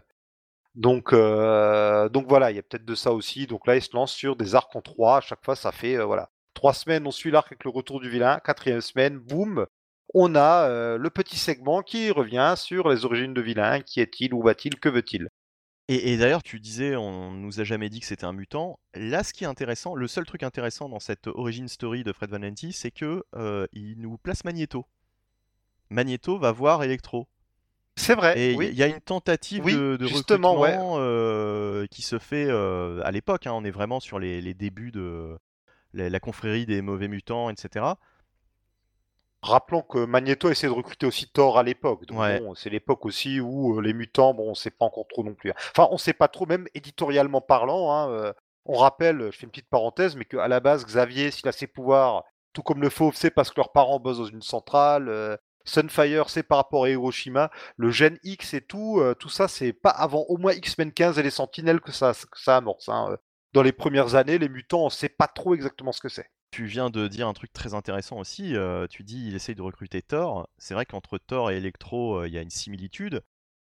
Et euh, je suis surpris d'ailleurs. Je me dis mais, mais putain, mais Electro face à Thor, est-ce qu'on a déjà eu ça? Et est-ce qu'il n'y aurait pas un truc hyper intéressant à raconter? Parce qu'au fait, Electro. Alors, hyper intéressant, je sais pas, mais ça donnerait des cases sympas où le. Ah bah alors moi, moi, je, moi je verrais bien une histoire où tu sais Electro le, le loser, vraiment le loser, enfin tu, tu sens que le mec euh, de toute façon c'est comme tu dis c'est un, un gros loser. Oui, oui, c'est un loser. Hein, euh, C'est un margoulin, ouais. C'est vraiment, c'est un loser, mais un loser méchant en fait. C'est, euh, pas le choker, quoi. On pourrait se rendre compte que tout loser qu'il est, euh, c'est peut-être le seul être humain qui pourrait avoir un effet sur le, le marteau de Thor quoi. Oui, ou au contraire, la foudre divine lui donne un, je sais pas, il absorbe quand Thor Ouais. se transforme de la foudre. Ouais. C'est un effet. Enfin, oui, oui, oui. Ça peut ça pourrait devenir le un- le héros de Loki, euh, tu vois, enfin tu- on peut on peut imaginer plein de trucs quoi. Il y a un truc à faire, ou alors ça pourrait donner des cases cool avec des échanges d'éclairs entre le marteau électro. Enfin, oui, c'est vrai que c'est. Les éclairs au chocolat. ouais. Voilà, à, à voir si personne n'y a jamais pensé. Bon, euh, c'est, je sais pas. Mais euh, on l'a pas dit au niveau super vilain aussi, mais il y a le penseur fou qui est de retour dans euh, Exactement. cet arc aussi. Alors en fait, le penseur fou est surtout derrière, euh, derrière cette, cette, euh, comment dire, ce, ce rechargement de puissance, euh, je ne sais pas comment le dire, d'électro quoi. En fait, en fait, c'est, Electro qui maintenant peut passer par les prises. Je sais pas si c'était déjà le cas avant, ça. je pense, euh, enfin, je sais pas, je sais pas. Est-ce que c'est une update, une upgrade euh, C'est récente comme cer- certains le font voler grâce à l'électricité ou pas. Oui, Enfin ouais, oui, oui. Les, les auteurs sont pas toujours cohérents entre eux par rapport au pouvoir d'Electro. En tout cas, euh, voilà, ben, un, un épisode encore une fois, enfin un arc plutôt qui m'avait euh, laissé un petit peu sur ma faim, qui m'avait pas tellement passionné. Là, ça faisait quand même une petite série d'arcs euh, où je m'étais dit ouais bof, enfin si, C'est moyen. c'est ouais, ouais. moyen, voilà, c'est très moyen. Et compenser les acheteurs de l'époque? Ils ont trouvé ça moyen aussi? À, à- à chaque fois, on me renvoie sur mon, sur mon, sur, sur, sur mes chiffres. Alors, donc le 600, alors rappelle-moi du coup 600, 600 combien? Alors 612 à 614. Donc le 612, on est à 68 000 et quelques. Donc bon, c'est entre, entre deux. Quoi. On n'atteint pas les 70 000. On est euh, pour le premier numéro à 68 000 et quelques. Ensuite, euh, le numéro suivant, qui, est quand même 14e hein, du top, hein, euh, mine de rien. 13e, 14e, 15e en fait. Ils sont, ils sont... ah non, le, le 15e c'était le 611.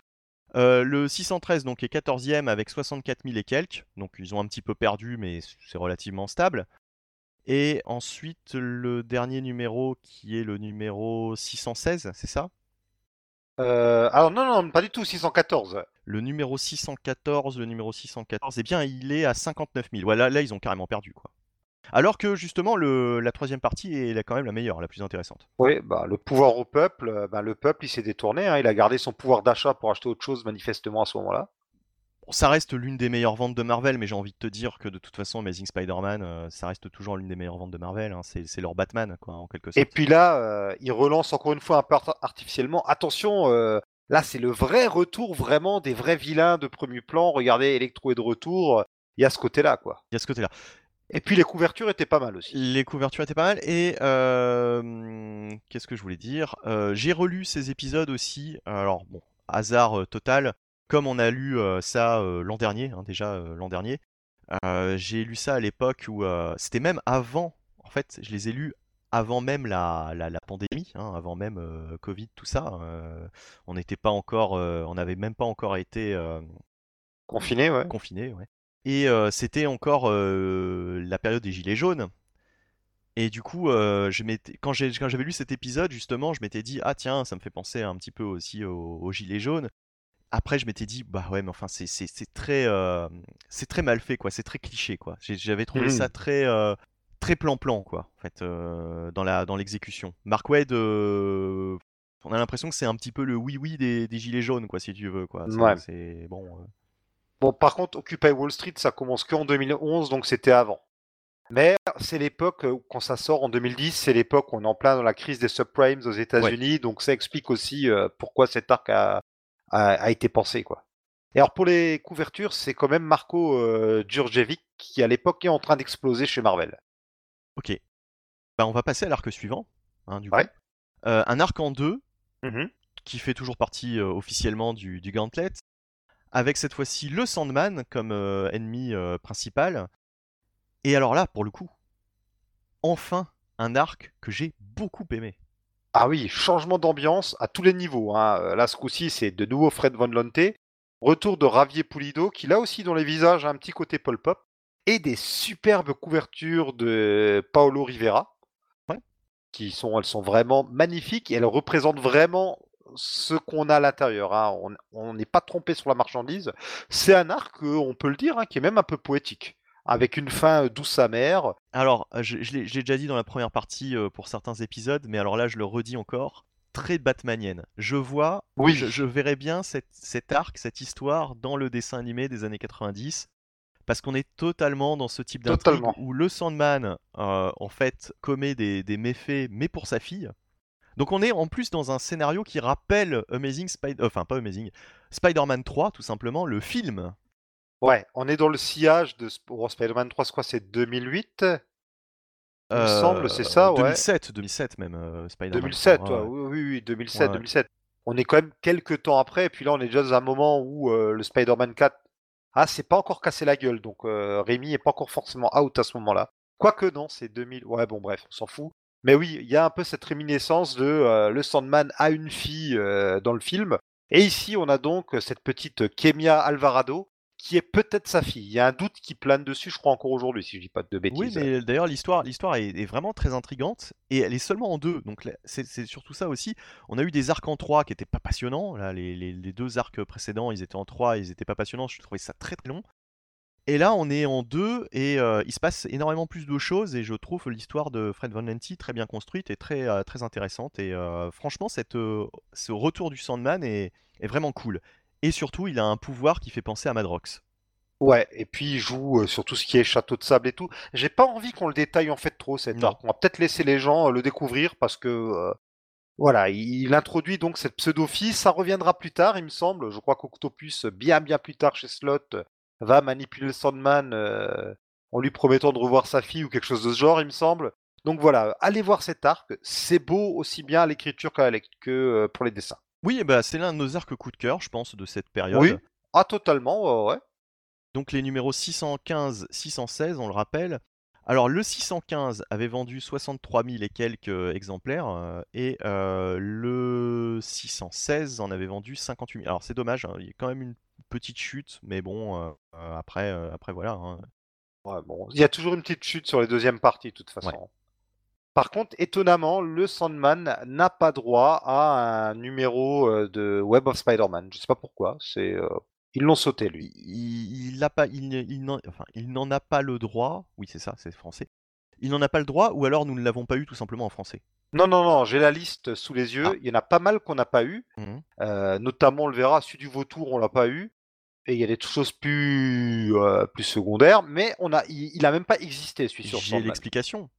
C'est-à-dire que, dis-moi si je me trompe, mais il n'est tout simplement pas recruté par euh, la fille de Ah, bah oui, c'est pour ça. C'est pour ça. Du coup, même si ça fait partie. Alors, ils sont malins parce qu'ils le taguent quand même euh, comme faisant partie du gauntlet. Bah, c'est vrai que bon, c'est Spider-Man face à un ennemi classique. Mais euh, pour autant, il n'est pas recruté par la fille de Craven, donc il n'a pas son son son son, son origine story. C'est une explication elle, merde, mais même pas. C'est même pas comme si finalement elle apparaissait, elle décide de pas le recruter ou elle apparaît pas. Bon, bref, c'est pas grave, c'est un bel épisode, voilà. On poursuit avec un arc en 3. Non Non, je me trompe. Il y a un, un one-shot. Il y a un one-shot. Il y a le numéro 617 déjà. Le numéro 617 avec le retour du Rhino. Le retour du Rhino, le 617 qui est un numéro d'ailleurs avec deux histoires différentes, toutes les deux de Joe Kelly. Alors il y a euh, le retour du Rhino, c'est la deuxième. Et la première, bah non, la première aussi en fait. Il y a deux histoires, euh, toutes les deux sur le retour du Rhino. Voilà, on a deux histoires on a numéro. La première dessinée par Max Fumera et la deuxième par Ravier Pulido. Et donc, euh, on découvre Oksana euh, Sitsevich, qui est euh, la femme qui a su toucher le cœur de la bête qu'est le rhino pour l'emmener sur le droit chemin. Et donc, en fait, ce numéro, c'est pas un arc, mais ça introduit un arc qui arrivera dans quelques numéros, en fait. C'est un peu un prélude à quelque chose qui arrivera bientôt. même un, même un autre, un autre one shot, en fait. Hein. Ce sera oui, c'est un autre one shot, ouais. Et en fait, les deux ensemble, et il y a aussi euh, Fred Von Lante avec euh, Nick Dracuta au dessin qui eux vont nous faire un petit Web of euh, Spider-Man 16 origines du Rhino. Donc ça forme le tout, forme un petit arc. Et moi, c'est un arc que j'ai beaucoup aimé. Euh, ouais, alors, alors moins, moins, moins enthousiaste que sur le précédent, mais oui, j'ai bien aimé le Rhino. Le, en fait, le, le, gros coup de théâtre, je me souviens beaucoup plus du, du second épisode forcément que, que, du premier. Ouais, Écoute, tu sais quoi? Moi, je propose que pour l'instant, on laisse de côté et on en reparle quand on fait le deuxième. Oui. Donc, Arc en 3 ensuite de Dan Slott. Ah, le retour de Dan Slott, parce qu'on l'avait pas ah, vu enfin. 600 au, scénario quand même. Ouais, mais en fait, comme euh, c'est par mois, en fait, ça fait 4 mois qu'on l'a pas vu, quoi. Seulement 4 mois? Je sais pas, je dis ça comme ça à la louche. Ouais, non, je pense que un, peu plus quand même. Un peu plus quand même, mais euh, parce qu'on est quand même, on arrive au 620 à force. Donc, arc du 618 au 620, euh, arc qui s'appelle Mysterioso, je crois. Oui, Mysterioso, oui. Avec donc, bah, comme son nom l'indique, le retour de Mysterio, donc un ennemi que j'aime bien. Euh, généralement, je, trouve ça assez intéressant. Et cet arc est pas mal. Oui, il est pas mal à tous les niveaux. Est-ce que tu veux te lancer dans le, dans le résumé? Non, vas-y, je ferai les rhinos après, vas-y. Alors, il est assez, euh, assez dense comme arc, il se passe pas mal de choses. On a le retour de Mister Négative avec cette intrigue totalement what the fuck où Mister Négative en fait touche Tante May et puis euh, enfin Tante May se, se, rend compte en fait que Mister Négative est au fait Martin Lee chez qui elle, oh là là, quelle révélation. Voilà. Et euh, Martin euh, Martin Lee donc Mister Négative lui je sais pas lui transmet des, des, espèces de pouvoirs elle devient elle devient négative on a la négative May et je ne suis incapable de me rappeler comment se termine cette histoire ni où elle se termine cette, cette, cette intrigue je sais plus trop non plus. Parce que c'est totalement what the fuck, en tout cas. En fait, parce que tu dis c'est dense, il y a plein de persos qui réapparaissent, donc euh, voilà, il se passe des choses. C'est très beau, puisque c'est quand même Marcos Martin et Ravier Pulido qui s'occupent du dessin et euh, Marcos Martin, voilà, c'est ah, extraordinaire. Ah j'aime bien, bien Marcos Martin et généralement d'ailleurs il dessine souvent les arcs de slot euh, au scénario euh, pour cette période Brand New Day puisque c'était lui qui avait fait l'arc euh, Paper Doll que j'avais bien aimé d'ailleurs. Mais mais là pour ce qui est de, Mysterio, donc on a en plus des effets assez sympas au dessin de, de, de Marcos Martin. On a un retour de Silverman, donc la version robot de Silverman quand même. Et puis surtout, surtout, on a une intrigue très intéressante qui donne enfin de l'intérêt, j'ai trouvé, et du corps à ce personnage de Carly Cooper. Enfin. Mhm. Enfin, Carly Cooper devient intéressante. On est au Amazing Spider-Man 618. Il aura fallu tout ce temps depuis son apparition dans le 645, je crois, euh, premier, 545 euh, du coup, premier épisode de la période Brand New Day. euh, voilà, il aura, il aura vraiment fallu énormément d'épisodes pour qu'elle devienne intéressante. Elle devient enfin intéressante avec toute cette intrigue, euh, avec peut-être le retour de son père qui normalement est décédé. Il y a tout un mystère autour de Mhm. ça. On va pas en raconter dans les détails aussi parce que ce serait, ce serait dommage de, de tout raconter de cet épisode puisque cet arc, on vous le conseille aussi. Ouais, ouais, très bon arc. Et puis alors, euh, voilà, arc très dense, il y a la Magia. On retrouve encore la famille euh, Carnelli. Alors, je crois que c'est la dernière fois, vu que le patriarche passe, passe ad patres. Donc, je crois que c'est fini avec les Carnelli après. Mais voilà, il y a beaucoup, beaucoup de monde. Il y a beaucoup, beaucoup de choses. hein, c'est très dense. Alors, pour ce qui est des pouvoirs de Mister Négative, euh, je pense que c'est avant cet arc-là qu'il faut lire la mini-série euh, Anti-Venom? non, Dark Reign, Mister Négative. Ah oui. Je parlerai une autre fois des mini-séries, on en parlera à la fin, mais certaines mini-séries, clairement, des- c'était des choses qui auraient dû être des arcs qui sont sortis à côté. Et s'il y a une seule mini-série de cette époque qu'il faut lire, c'est c'est celle-là, euh, parce que non seulement on nous révèle le passé de Mister Négative, mais on comprend mieux ses pouvoirs. C'est là où Spider-Man est carrément touché et devient négatif. Enfin voilà, il y a clairement, je, ne comprends pas pourquoi ça n'a pas été un arc. Et je crois d'ailleurs que c'est à peu près la seule mini-série qui est référencée à un moment donné directement euh, dans la série principale. C'est par qui? Euh, alors j'ai un doute, je suis en train de vérifier euh, là. Parce que euh, Mister Négatif, suite, euh, généralement, c'est Dan Slott qui, qui s'occupe de ça, mais Mais c'est pas slot sur celle-là justement. Je, je, je ne sais plus. Je... j'en profite pour dire que dans cet arc, on a aussi du Hammerhead, on a même du Big Man dans, les, dans, les, dans les patrons de la, de la mafia, de la magia. Donc voilà, pas mal de, pas mal de références, pas mal de monde, pas mal de, de twists. Pas mal de choses. Franchement, un arc, un arc très très sympa C'est Evan Lonty hein, le... À l'écriture de l'arc, voilà. Que je pense que je n'ai jamais lu. J'ai jamais lu cette mini-série. Qui date de 2009 et qui est pas mal du tout. Qui était sorti en VF dans un hors-série, certainement, que Ouais, je n'ai pas, dû, euh, je pas dû choper à l'époque. Ou Ouais. alors, ou alors, ça fait partie de ces choses que j'ai chopées et que j'ai mis de côté et que euh, finalement j'ai. On, en- on on a tellement des comme ça. Ouais, ouais, ouais. En tout cas, en tout cas, voilà, donc euh, vraiment très très bon arc. Et euh, comme je disais, euh, ça va vraiment donner euh, beaucoup plus d'importance à Carly Cooper, qui devient, je dirais même, un personnage qui pourrait être intéressant comme euh, Love Interest, du coup, de par ses, de par ses fonctions dans la police, etc. Euh, Il y a un petit côté, euh, j'allais dire Wally West et sa comparse, mais je me rappelle plus de. Sa comparse c'est ah alors Iris West, non? Non, Iris c'est Non, Iris, c'est la, c'est la, ouais, non, c'est c'est pas Non, ça. c'est c'est une journaliste. Euh, comment elle s'appelle? Euh, Ah, Linda? je sais plus. Linda, Linda Lee, Linda, Antoine Linda, Linda West. Ouais, enfin c'est voilà. voilà, oui. Voilà, il y a, y y ce- il côté, euh, il y a ce côté, euh, il y a ce côté, euh, je trouve, euh, comme, euh, comme elle fait partie de la. Linda Park. Linda, Linda Park, voilà. euh, Ouais, parce que Linda Lee, c'est un alias de Supergirl. Comme Carly Cooper fait partie de la police et elle est à la. Comment on appelle ça? Médico-légal? euh, je ne sais plus comment on appelle ça. Oui, oui, c'est ça, oui, oui. Elle, est, euh, ouais, elle, est- elle bosse, euh, elle bosse au labo, elle, il me semble. Elle ouais. pense au labo. Et euh, je, je trouve que la, le, le- comment dire, l'alchimie euh, de par son rôle dans la police avec euh, Peter Parker pourrait être intéressant. Et euh, jusqu'à maintenant, c'était pas spécialement développé, quoi. Voilà. On Ouais. savait qu'elle bossait dans la police, mais bon, enfin, c'était pas, il n'y avait pas de- vraiment de, de développement de- d'intrigue autour d'elle. Elle est intéressée par Peter, mais Peter ne la voit pas ou n'est pas intéressé. Enfin, Voilà. il y a ce fameux moment où, qui m'avait fait mourir de rire où euh, lui pose un lapin devant l'immeuble de Harry. Enfin, la scène, la façon dont c'est dessiné, c'est totalement lunaire comme moment. En tout cas, là, elle devient intéressante et euh, il se passe pas mal de choses. Et il y a un recrutement aussi qui se fait à la fin de cet épisode. Bah oui, forcément. D'ailleurs, euh, d'ailleurs, qui est recruté euh, justement, j'ai un doute. Ah bah oui, Bah Mysterio. oui, Mysterio, bien sûr. Bah oui. Parce que quand même, on a parlé de tout sauf de Mysterio, mais bon, c'est pas grave. Bah, Mysterio, Mysterio, alors oui, alors spéciaux, Mysterio, le Mysterio des origines, donc Quentin Beck. Oui, Euh, par contre, effectivement, il y a toujours une ambiguïté sur euh, ses pouvoirs et surtout, euh, on sait que Quentin Beck s'est suicidé dans le fameux Daredevil sous l'aile du diable. Alors, je sais plus quel était le titre ouais, de, oui, Guardian Devil. exactement, qui était sorti à la fin des années 90. Donc, ça remonte. Et que depuis, les, les origines, les pouvoirs actuels de Mysterio, c'est assez ambigu. On Oui, sait que c'est Quentin ouais. Beck, mais on ne sait pas euh, si euh, c'est mystique ou si. euh, Puis il revient dans le Friendly Neighborhood Spider-Man et on voit à la fin que son visage est à moitié détruit. Enfin voilà, il y Oui, a. mais on ne sait pas si c'est une hallucination. C'était peut-être un Oui, voilà, c'est ça, oui.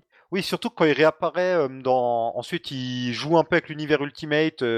On sait pas trop, il change un peu de look d'ailleurs, c'est c'est très bizarre. ouais, ouais. Ouais. Donc euh, et puis euh, Spencer revient sur ce personnage euh, actuellement. on a on a encore des révélations en fait sur son statu quo à l'heure actuelle, à l'heure où l'on Si on vous donne pas envie de lire le run de Spencer, je sais pas ce qu'il vous faut. hein. Voilà, voilà. Et, et beau- beaucoup. Alors, Marty, à ma grande surprise, beaucoup n'aiment pas le run de Spencer et attendent et attendent que que- qu'il dégage. Je, je comprends pas. Je, enfin voilà. C'est c'est terrible, hein. Oui, oui, oui. euh, Je comprends pas non plus. Alors, il y a, il y a beaucoup de, voilà, il y a, il y a beaucoup de moments un peu bas. Enfin, c'est assez inégal comme run, mais il y a des moments excellents. Donc, je comprends pas. Mais enfin, bon, bref. Bah, c'est surtout qu'il fait feu de tout bois et puis euh, je trouve qu'il se passe énormément, énormément de choses en fait. Oui, oui, run. oui. Bref, on n'est pas encore dans ce run-là. euh, Peut-être qu'un jour on le fera, mais euh, vu notre rythme, voilà, rien n'est moins sûr. En tout cas, dans Web of Spider-Man, donc on avait le droit dans cette anthologie à un épisode Origin Story sur Mysterio, qui est aussi assez intéressant. Par Van Lante et euh, Kitson. Voilà, encore une fois, euh, c'est eux qui s'y collent. Et euh, le, truc, c'est que là est fait le parallèle justement entre les pouvoirs chiqués de Mysterio et les, vrais pouvoirs mystiques qu'ont certains personnages dans l'univers Marvel, puisque Mysterio essaye d'utiliser des- la magie, justement, pour acquérir Oui. plus de, plus, de, plus de pouvoirs. Et on a une espèce de confrontation entre Mysterio et euh, le Docteur Strange. Je trouve ça très intéressant quand euh, des personnages des, des vilains en fait d'un autre euh, super-héros sont confrontés à, à d'autres super-héros. Je sais pas si je suis clair, mais Oui, oui, oui, je vois ce que tu veux dire. Ouais. Quand on mélange un petit peu les, les, les super-vilains et les super-héros, je trouve ça, je trouve ça un- très intéressant. On ne le fait pas assez. Ouais. Et puis souvent, ce qui se passe, c'est que on, parfois, on, parfois, on réinvente des super vilains en montrant, bah tiens, tel, tel personnage a acquis la magie ou machin hors champ. Alors que là, justement, on en a un qui essaye et qui n'y arrive pas.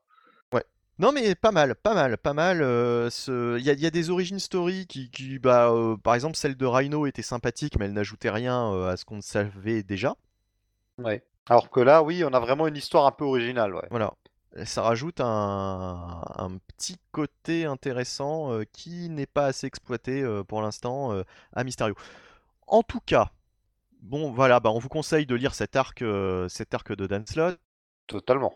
Pour les chiffres, pour les chiffres, alors je te dis ça dans deux secondes. Alors à force, on est au numéro, au numéro. Alors, euh, bah, je suis sur la page de Web of Spider-Man, donc je vais pas le trouver, forcément. Alors, euh, Mysterioso, c'est du 618 au 620. Euh, le 618, qui était 14e euh, quand même du top et qui vend 61 000. Bon alors on est vraiment là on est vraiment dans les chiffres. je pense qu'on on va rester dans ces dans ces chiffres là. Je pense. Hors euh, arc euh, vraiment important parce que là euh, vraiment c'est ça se tasse ça se tasse dans cette période autour de 60 000 euh, 60 000 ventes. Je crois que d'ailleurs c'est un peu à peu près ce que vend euh, Amazing Spider-Man de nos jours hein, toujours hein, autour de 60 000 exemplaires.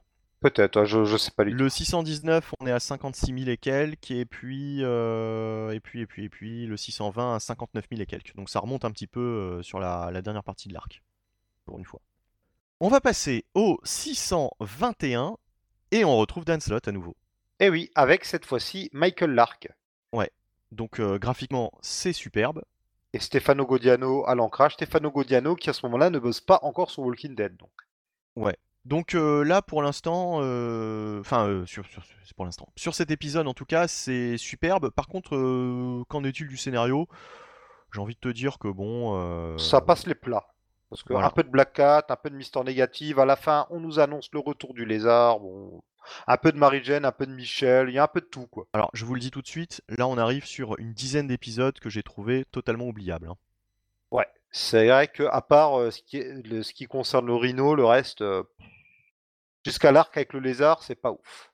Voilà, donc euh, confrontation avec Mister Négative, tandem Black Cat, Spider-Man, et puis euh, une scène quand même euh, entre MJ et, euh, et Harry Osborn, qui est de retour. Ouais, Parce le retour ça, de ça- Harry. Ça, faisait un petit moment qu'on l'avait pas vu. Depuis, Oui, oui, Harry euh, s'est un peu fait oublier là, ouais. il avait quitté la ville euh, suite à American Son, je pense. Euh, oui, c'est ça, ouais. Je crois qu'on n'en a pas parlé semble, ouais. depuis le début de cette émission, donc euh, Harry Osborn euh, revient euh, dans cet épisode, euh, Slot en profite pour, le, pour nous le replacer. Il nous replace aussi Carly Cooper, normal, il nous annonce un truc peut-être avec le lézard à venir, voilà. Ouais, c'est vraiment. Il y, a- il y a un peu tout le monde. Il y a aussi euh, Tante May qui en a marre de sa famille. Enfin, tout le monde est là, quoi. Tout le monde a droit à sa petite page. Ouais, tout le monde a droit à sa petite page. Ça avance lentement et sûrement. C'est pas un mauvais épisode, mais c'est pas un épisode mémorable. Le suivant, j'ai envie de dire, est encore plus dispensable. Ouais, alors là, le suivant, euh, écrit par Van Lonte, dessiné par Joe Quinones, c'est le retour de Morbus. Cette fois-ci, c'est plus un anti-héros que vraiment un ennemi qui est de retour. Euh, graphiquement, c'est pas mal. On commence par une, Graphiquement, par ouais. une petite scène euh, au lit avec euh, Spider-Man et euh, Black Cat. Et je trouve, je sais pas, leurs visages sont très expressifs, ils discutent et tout. Et c'est pas mal du tout. Bah, je pensais même pas en parler en autant de détails vu Non, le peu d'importance qu'a cet épisode, mais, mais ouais, le, pas le- plus, le- hein. le style est très cartoony. Voilà. Euh, Joe Quinones nous, nous fait un, un truc très cartoony avec Morbus. L'épisode n'a vraiment aucun intérêt. Je dirais même que le backup de cet épisode est meilleur. Totalement. Je te laisse le présenter. euh, ouais, ouais, c'est bien mieux. Alors, par quelqu'un qui ne fait pas partie du pool scénaristique euh, de Spider-Man de d'habitude, et d'ailleurs quelqu'un que je ne connais pas du tout, je ne sais pas ce qu'il a fait ce monsieur ailleurs. Euh, c'est, je crois qu'il bossait sur la série Spectacular Spider-Man, la série télé, il me semble. Ah d'accord. Oui, c'est ça. Et il a bossé sur Gargoyle aussi. Donc vas-y, je te laisse Ah bah, annoncer ah son bah, nom. ah, tiens, c'est c'est intéressant toutes ces précisions puisque c'est vraiment deux, deux bons, deux bons animés, surtout Gargoyle, mais euh, Spectacular Spider-Man était pas mal non plus. Très sympa série qui a été malheureusement annulée alors qu'une troisième saison était prévue. Ouais, et que- qu'elle devenait euh, beaucoup plus intéressante. C'est surtout ça le, Oui. le drame, c'est-à-dire que au moment où tu te dis ah ça devient bien, ah bah non il y en a plus. Bon bah voilà. Bon, je trouvais ça bien avant, mais oui, et surtout ça a été Ah, remplacé ben, par Ultimate Spider-Man. Alors euh, pour, pour, pour, pour le truc euh, Spectacular Spider-Man, il y a eu deux saisons et euh, me semble-t-il. Oui, il y en a eu deux, tout à fait, ouais. Il y en a eu deux et euh, la première c'est vraiment origin story quoi. C'est vraiment euh, bon euh, les classiques donc c'était intéressant mais il se passait pas grand chose non plus que tu ne saches déjà si tu es lecteur de comics. C'était sympa. Mais la deuxième, il tentait vraiment des, des choses nouvelles, quoi. Ça, ça prenait une direction intéressante et, et je trouvais que le- plus les épisodes passaient, plus c'était haletant et plus j'avais envie de voir la suite. Et, et c'était moins enfantin que Ultimate Spider-Man qui l'a remplacé ensuite. Ah, totalement. Ah ouais, ouais. C'est l'époque où on avait euh, Avengers Earth Mightiest Heroes, ce qui est venu un petit, petit peu après. On a eu Wolverine and the X-Men, cette série qui n'a fait qu'une saison mais qui était excellente. On avait vraiment, euh, ils tentaient des choses chez Marvel, et puis bah, ils ont tout aseptisé euh, à peu près au moment où le MCU a explosé, quoi. Je pense que les, les années 2010, alors là, il y aurait euh, émission à faire, débat, etc. Mais euh, je pense que les années 2010, niveau dessin animé, se sont beaucoup plus, euh, comment dire, enfantisées qu'avant. Puisque, Ouais. Euh, faut rappeler aussi que dans les années 2000, il y avait eu l'excellent euh, animé Tortue Ninja euh, qui compte 7 saisons, je crois, quand même. Ouais, peut-être, ouais. Qui commence en 2003 et qui est vraiment, euh, qui est vraiment excellent. Qui termine avec un dessin animé crossover avec euh, la série des années 80.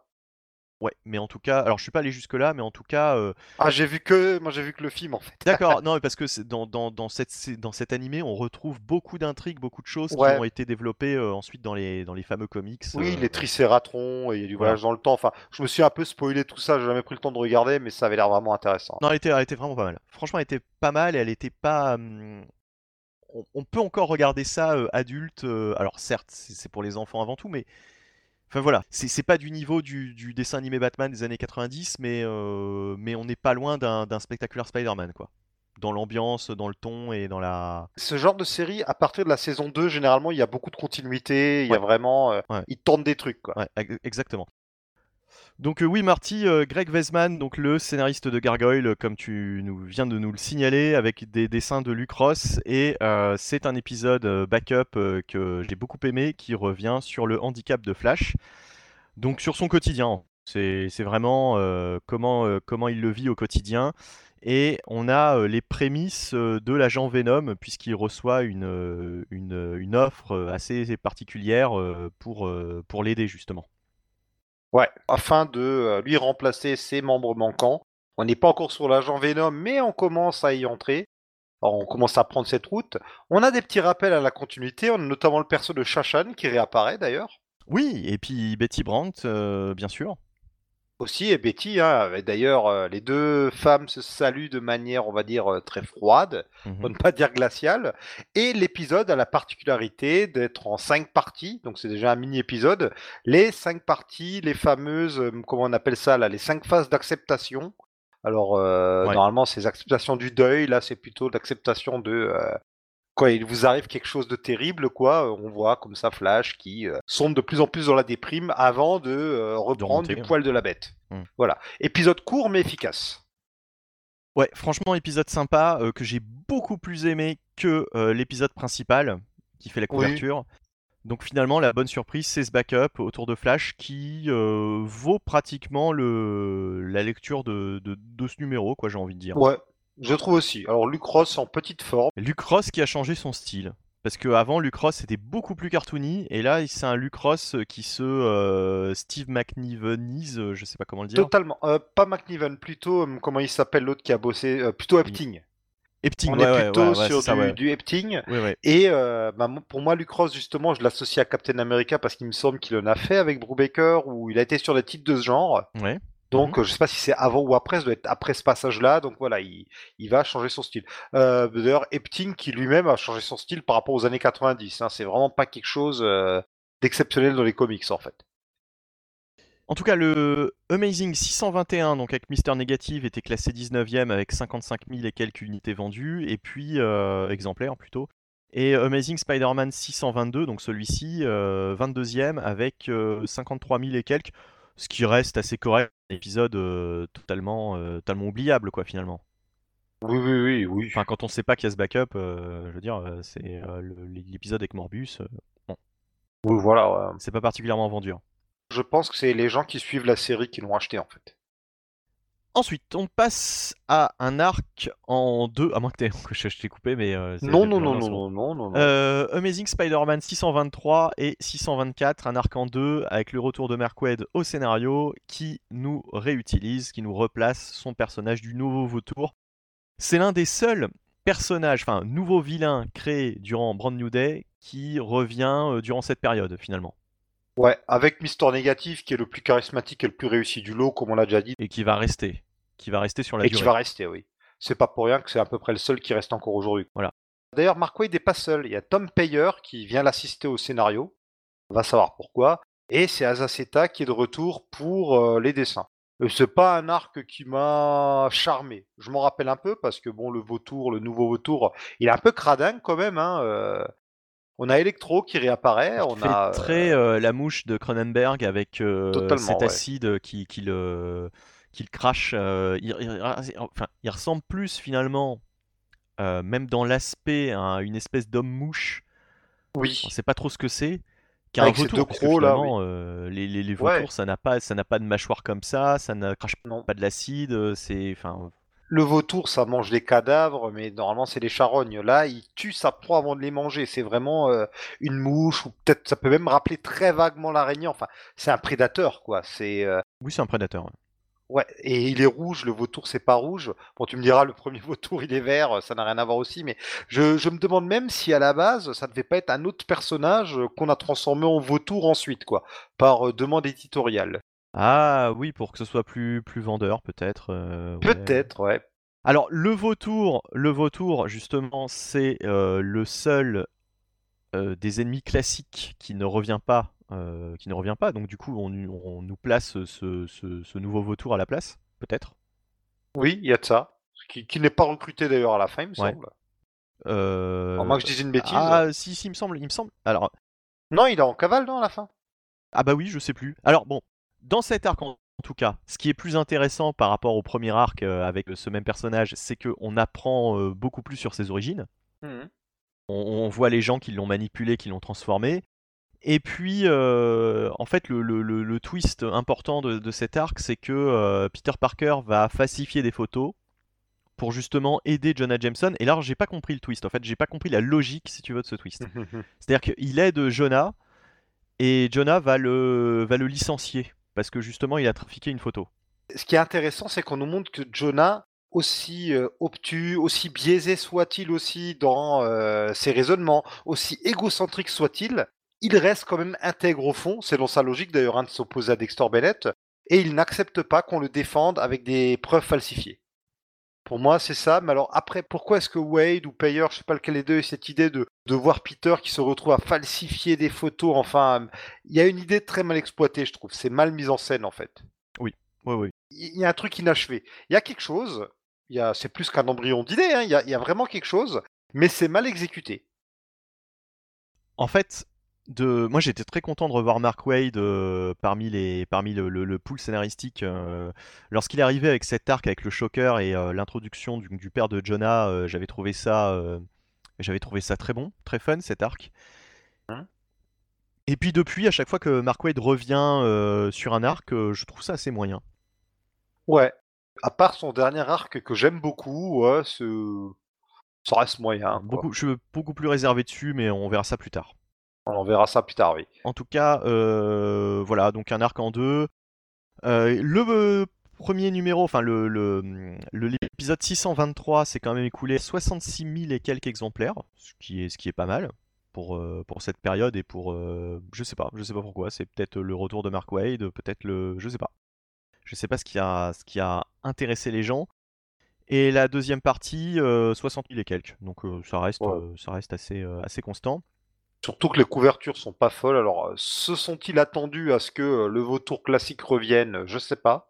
Le vautour classique qui a droit à un segment de Web of Spider-Man par Von Lonte et Francis Portela, qui à l'époque débute aux États-Unis, mais segment qu'on n'a pas eu en VF d'ailleurs. Ah d'accord, d'accord. C'est dommage, il y avait aussi un segment sur Ben Reilly qu'on n'a pas eu, enfin c'est dommage. Ma théorie comme quoi les backups correspondaient aux gens qui étaient recrutés tombe à l'eau puisque tu me dis que le vautour a le droit à son backup. Ici, il y a le, il y a, y a le vautour et là, enfin, il y a le nouveau vautour, donc on nous rappelle l'ancien. Bon, j'en sais rien. Ouais, peut-être. On arrive au fameux épisode 625, qui, si je ne me trompe pas, est le second avec le Rhino, euh, écrit par Joe Kelly. Voilà, ouais, avec Max euh, Fumera euh, au dessin. Donc tout à l'heure, on a commencé à vous parler. Alors, c'était même, non, c'était un seul. Oui, c'était un seul épisode. Donc, un seul épisode, ça. Ouais, c'est un diptyque quoi. Diptyque que j'ai beaucoup aimé. Donc comme je disais avant, le Rhino, il s'est rangé des voitures, il s'est trouvé une petite femme, euh, il essaie vraiment de filer droit.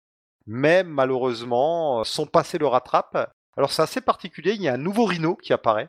Un Rhino qui a une armure un peu plus technologique. C'est pensé de loin à la version Ultimate. Et encore, euh, le design est différent. J'aime beaucoup le design de ce nouveau Rhino dont on ne saura jamais le nom d'ailleurs. Et euh, ce nouveau Rhino... Auto-Rhino peut-être voilà, exactement. Bah oui, hein, il est, il est dans une, euh, je sais pas, c'est un automate. On l'entend arriver. Voilà, exactement. Et donc, euh, ce, ce Rhino bah, estime qu'il ne sera légitime uniquement s'il arrive à tuer l'ancien. Et donc, il veut forcer l'ancien Rhino à remettre son costume et à l'affronter et on va dire qu'il n'y va pas de main morte sur la manière qu'il emploie pour que le Rhino euh, l'affronte, hein, puisqu'il va se passer un drame, il va pousser euh, le Rhino dans euh, ses derniers retranchements. Hein, on va avoir alors Max Fumara, c'est pas quelqu'un dont je suis absolument fan du style, mais là je trouve qu'il y a des super planches. Hein, le moment où le Rhino va récupérer son costume, à la fin Peter qui marche en laissant traîner, en laissant des traces couleur sang avec ses chaussures. Enfin, il y a vraiment des images qui m'ont marqué. Euh, l'affrontement me marque, euh, l'arrivée du Rhino. Il y a une superbe, énorme case, euh, ça prend à peu près toute la page, du Rhino qui arrive à quatre pattes. Enfin, il y a un affrontement qui est vraiment, qui vaut le coup d'œil. Enfin, moi, j'ai vraiment été marqué par cet épisode, alors que pourtant le Rhino, c'est un personnage où les bonnes histoires sur le Rhino se comptent sur le doigt de la main. Hein. Moi, j'en vois une, c'est celle dans Spider-Man Tangled Web, alors je crois que c'était Ennis, je suis plus sûr de qui ait fait euh, cette histoire. Euh, les fleurs pour le rhino. Oui, oui, je sais plus si c'était Ennis. Qui reprenait donc euh, la célèbre histoire des fleurs pour Algernon, donc une nouvelle qui a ensuite été adaptée en roman et plusieurs fois en film. Histoire très connue où c'est un homme qui est diminué mentalement, qui suit un traitement qui devient intelligent. Histoire qui a été parodiée plein de fois, dont dans Les Simpsons, qui a été plagiée dans le film Le Cobaye qui reprend en fait une nouvelle de Stephen King à la base. Enfin voilà, classique de la science-fiction qui a été magnifiquement euh, transposée euh, avec le Rhino de Tanglet Web. Donc voilà, cette histoire, elle se place, euh, elle, est, pas aussi bien que celle de Web, mais voilà, c'est une des rares bonnes histoires sur le Rhino, je trouve.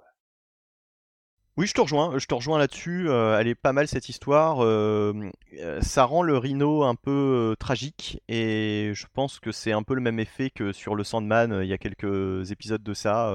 c'est un peu, c'est un peu ce, ça les rend plus humains, quoi. En fait, voilà. Ouais. Sandman et les Rhinos, là, j'ai bien aimé leur traitement par ces auteurs. Donc là, c'est Joe Kelly, comme on l'a dit. Donc Joe Kelly est capable du pire comme du meilleur. Bah là, c'est là, ça fait partie de ses meilleurs épisodes. Voilà, ouais, bo- bonne, euh, bonne interprétation du, du, du Rhino. Et puis, euh, et puis, que dire de plus? Si, oui, euh, Joe Kelly euh, nous replace évidemment l'une de ses créations, le personnage de Nora Winters. Ouais.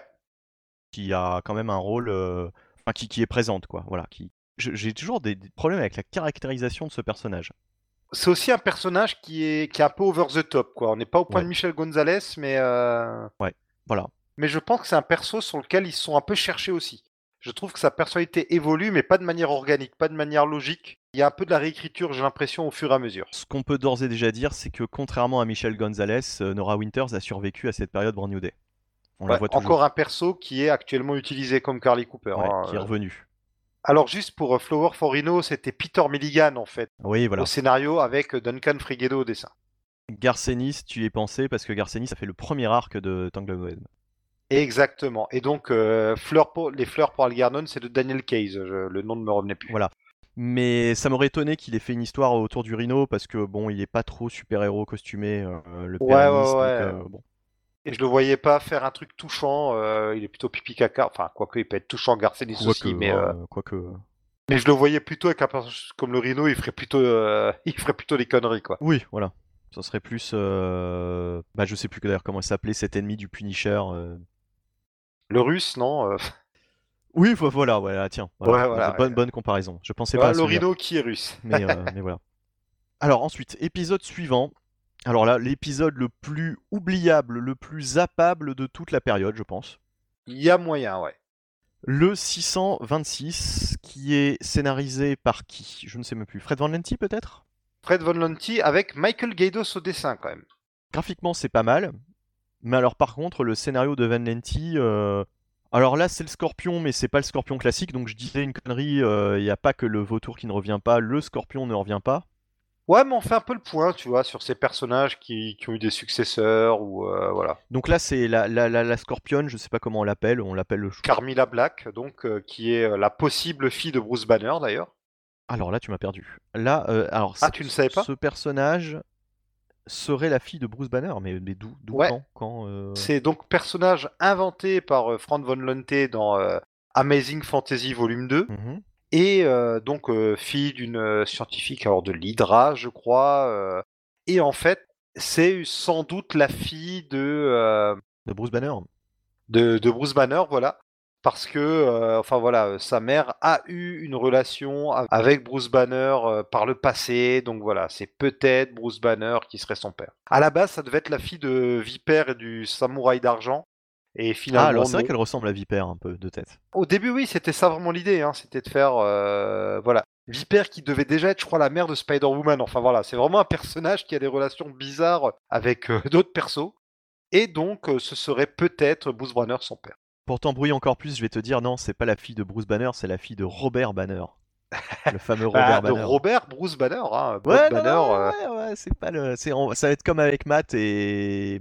Comment il s'appelle Max Max Murdock? Mike, Mike, Bur- Mike, Mike, euh, Mike, Mike. Sauf que Bruce Banner, son prénom, c'est vraiment Robert. C'est euh, Stanley qui s'était gouré, Oui, qui oui, a appelé oui. Bruce Banner Bob Banner pendant un épisode ou deux. Puis il a expliqué qu'il s'appelle Robert Bob Bruce Banner. Banner contre tout Chacal. D'ailleurs, euh, il y a aussi eu quelques épisodes où Betty Ross devenait Betty Brandt. Donc bon, euh, voilà. hein, euh, Stanley, au début, il était un peu fatigué parfois. Ou alors, il donnait pas les bons mémos à son frère Larry quand c'est son frère qui écrivait à sa place. Ouais, ouais, bref. De toute façon, la, la méthode Stanley, on l'explique. euh, il donnait un script, les, les dessinateurs mettaient leurs images en fonction du script qui était assez succinct, et ensuite seulement Stanley remplissait les, les cases de dialogue. Case de dialogue et des fois faisait retoucher les dessins. Voilà. Et en fait, euh, pour euh, ce truc de script, ça pouvait être aussi bien une page ou deux qu'un petit paragraphe. Ouais, ouais. C'était euh, très variable. En fait, c'est surtout qu'avec le temps, bah, Kirby, de toute façon, avec le temps, euh, il s'est montré très capable de faire des histoires tout seul. Et avec Ditko, ils sont brouillés. En gros, sur les trois années où Stanley et Ditko ont bossé ensemble sur Amazing, plus le temps passait, plus ce que Stan fournissait à Steve comme script était menu, au point où la, enfin, la légende, enfin la rumeur voudrait que pour la troisième année, Stanley ne faisait plus rien. Et que la troisième année, ce soit vraiment du Ditko à 100%. Quoi. Enfin, Stanley faisait les, les, dialogues, mais que Ditko se chargeait même du script. Et à la fin, d'ailleurs, Ditko s'arrangeait pour toujours venir déposer ses planches, parce que Ditko bossait chez lui, Les jours où il savait que Stanley était pas là, ou les horaires où Stanley était pas là, genre à midi ou des choses comme ça, quoi. Quelle belle ambiance. Ouais, c'est vraiment super ambiance. Sans compter que Larry Lieber, le frère de Stanley, a écrit beaucoup de choses sans être crédité aussi. Donc voilà, hein, il y, a, y, a, y, a, plein de choses un peu opaques qu'on saura jamais vraiment d'ailleurs. Eh bah écoute, c'est très passionnant tout ça, mais alors malheureusement il va falloir quand même revenir sur cet épisode qui est beaucoup oui. moins. 626 donc Amazing Spider-Man 626 avec euh, la Scorpion euh, je sais pas le oui, oui, Scorpion elle s'appelait Scorpion à ce moment-là oui. oui. Scorpion. non Scorpion elle s'appelait Scorpion à ce moment-là mais elle va changer de nom elle s'appelle Stinger à un autre moment voilà alors en tout cas en tout cas en tout cas on a euh, quand même un sang... enfin on a on a euh, Michel Gonzalez qui a quand même un rôle euh, assez important dans cet épisode bon on la voit beaucoup Michel à, à cette époque-là oui, mais, mais, je crois que c'est la dernière fois qu'on la voit autant. Peut-être. Je, je, pense qu'après qu cet épisode, en fait, dans cet épisode, c'est un peu l'épisode de la rédemption. Elle devient un, un peu plus sympathique. C'est peut-être ce qu'a -hmm. essayé de, de, faire Fred Van Lenti. Voilà, la rendre un peu plus sympathique. Euh, elle, a, elle a un problème. Spider-Man intervient. Il euh, y a le Scorpion qui, qui, qui, qui, fait partie de, de ce problème. Ouais. Et puis, bah voilà, il y a aussi l'ennemi du le, le, Bushwhacker, qui est un ennemi ouais. plutôt de Daredevil, oh qui, est là. Ouais, ouais, enfin, il y a, voilà, parce que comme il y a, la, il y a des mercenaires, des, j'allais dire des, comment on appelle ça, oui, bah, des mercenaires, quoi, des, des gangsters oui, oui, qu'on peut louer, quoi. Donc euh, voilà, oui, il y a Bushwhacker. Alors, je me suis trompé, hein, euh, Stinger, c'est pas le surnom de Carmilla Black de Scorpion, c'est le nom euh, du gant qu'elle a pour envoyer euh, du poison, donc rien à voir. Mais donc, d'ailleurs, par la suite, elle aura un costume de Scorpion vert qui ressemble à celui de McGargan. Ouais. Et d'ailleurs, voilà, oui, on, la bon, revoit, bref, on la revoit aussi dans les épisodes actuels de Spencer sur Amazing Spider-Man. Et ben voilà. Ouais. Parmi les très très nombreux personnages qu'on peut voir euh, en ce moment. On boucle la boucle. Donc bon, épisode, euh, voilà, oubliable. Voilà. D'ailleurs, tellement oubliable qu'ils l'ont mis euh, en VF, ils l'ont mis dans le numéro après l'arc suivant. L'arc qu'on va commenter maintenant. Oui. Ensuite, a été publié avant VF, tellement cet épisode-là, c'est un bouche-trou qu'ils ont mis ailleurs. Voilà.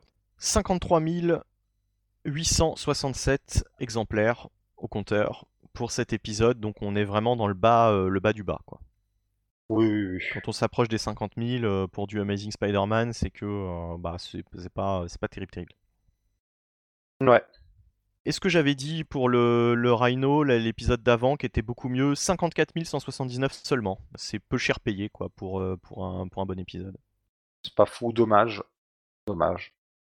Et ensuite, on passe à un arc en 3 avec un retour de Roger Stern au scénario qui nous avait fait jusque-là qu'un seul épisode, l'épisode 580, je te le fais de mémoire, cadeau. Ouais. Merci. Un épisode totalement oubliable d'ailleurs. Et, euh, et, là, est-ce que cet arc en 3 va être tout aussi oubliable Marty? Ben oui. J'ai trouvé ça euh, assez oubliable. D'ailleurs, j'ai pas mal oublié. Donc c'est euh, Something eh bien, oui, Stop ça ne nous regarde pas. Exactement. Voilà. Donc quelque chose peut arrêter le Juggernaut, le fléau.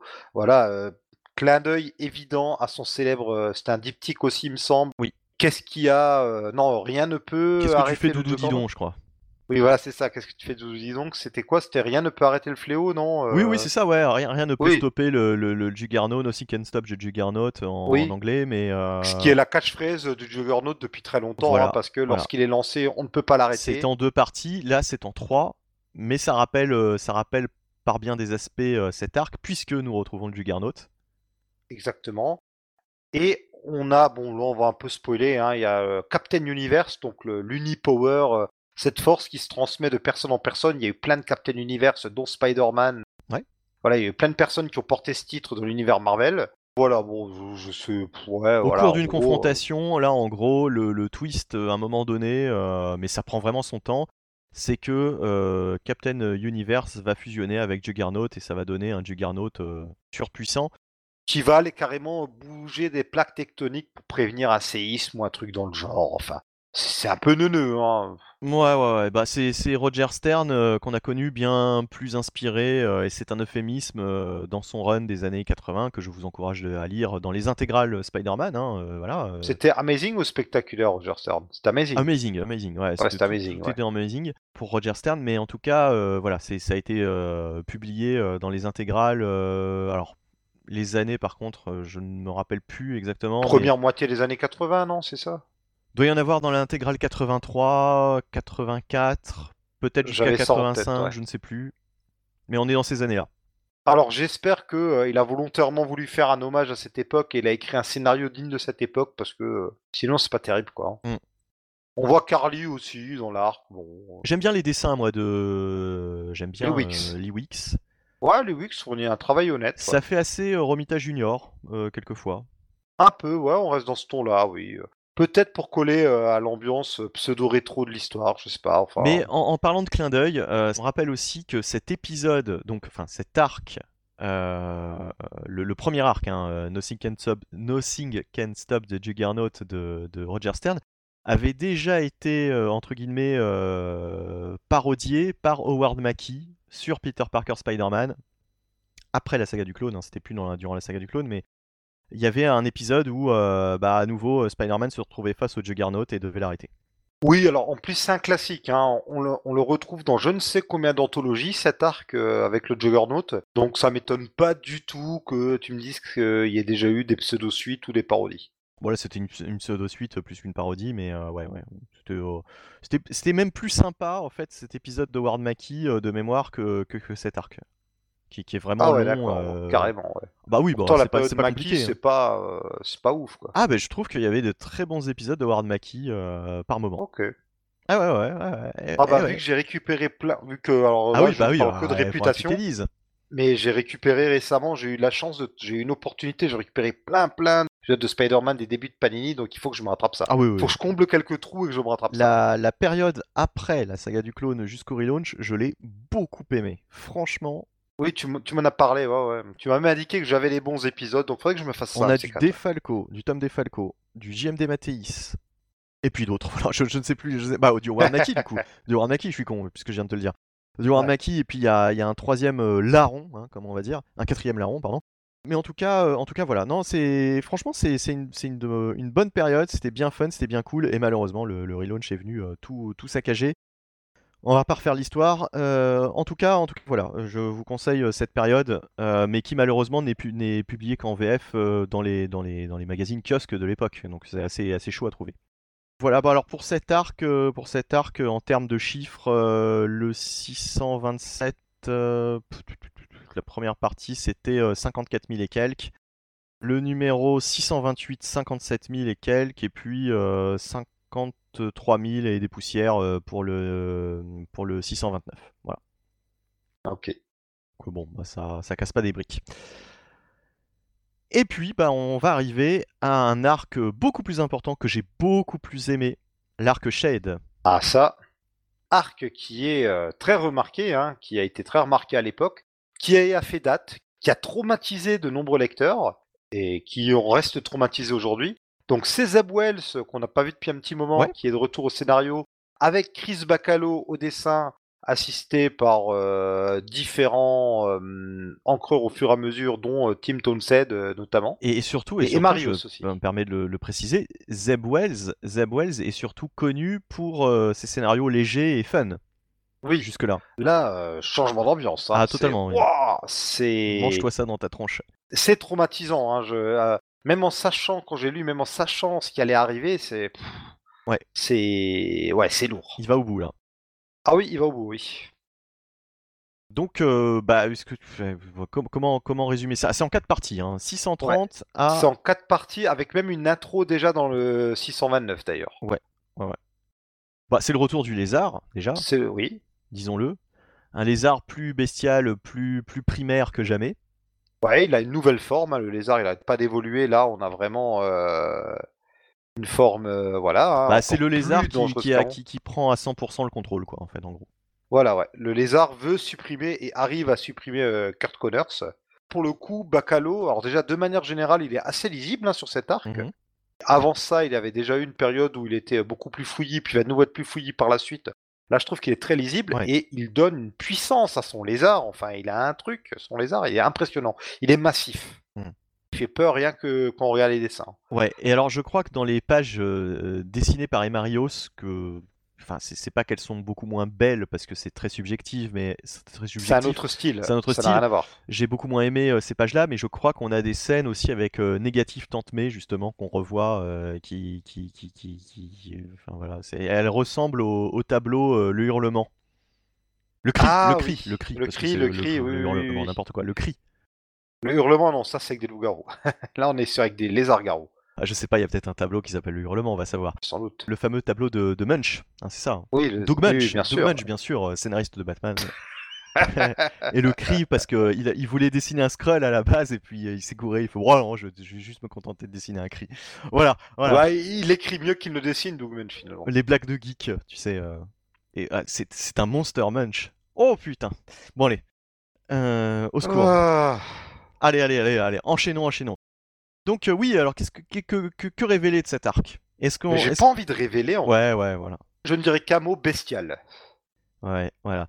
Euh, en tout cas, ouais, euh, très bon arc. L'un des meilleurs, selon toi, de cette période, quand même, Ah oui, depuis, oui, depuis qu'on l'a commencé?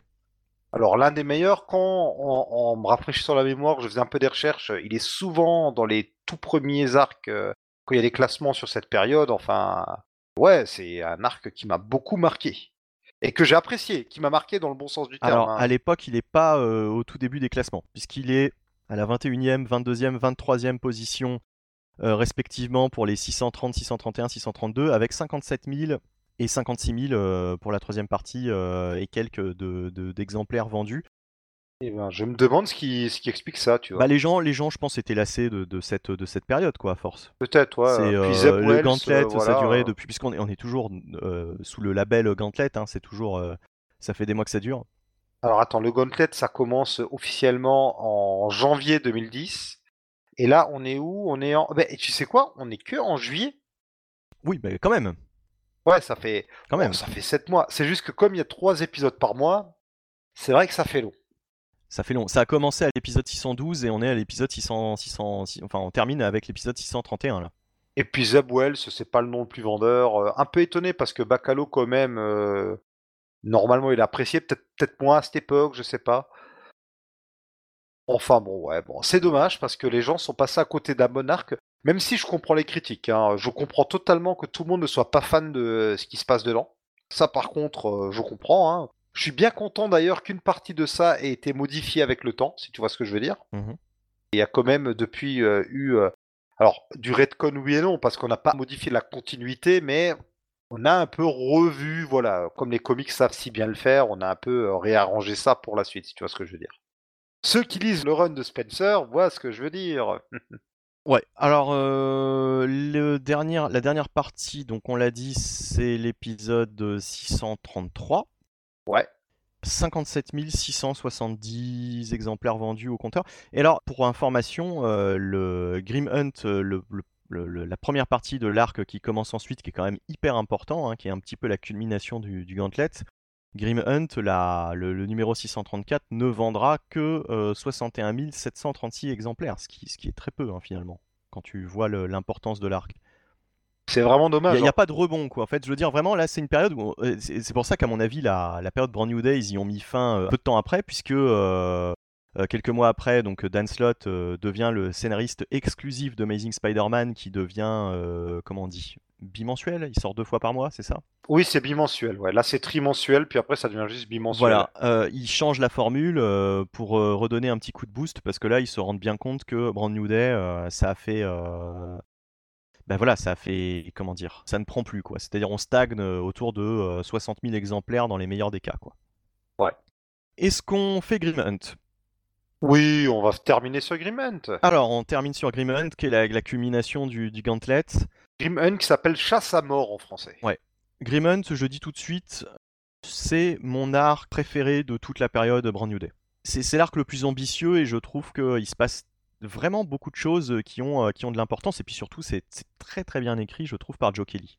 J'ai beaucoup aimé cet arc aussi. Ouais, c'est vraiment une culmination là pour le coup. On fait monter la sauce pendant un moment un peu trop long d'un point de vue nombre d'épisodes peut-être, mais il y a du payoff comme on dit quoi. hein. Ça y est, cet arc est de retour. euh, cet arc abouti- on y arrive enfin. C'est- Oui, ta on- phrase qui, a, qui a du mal à aboutir par contre. hein, là, euh.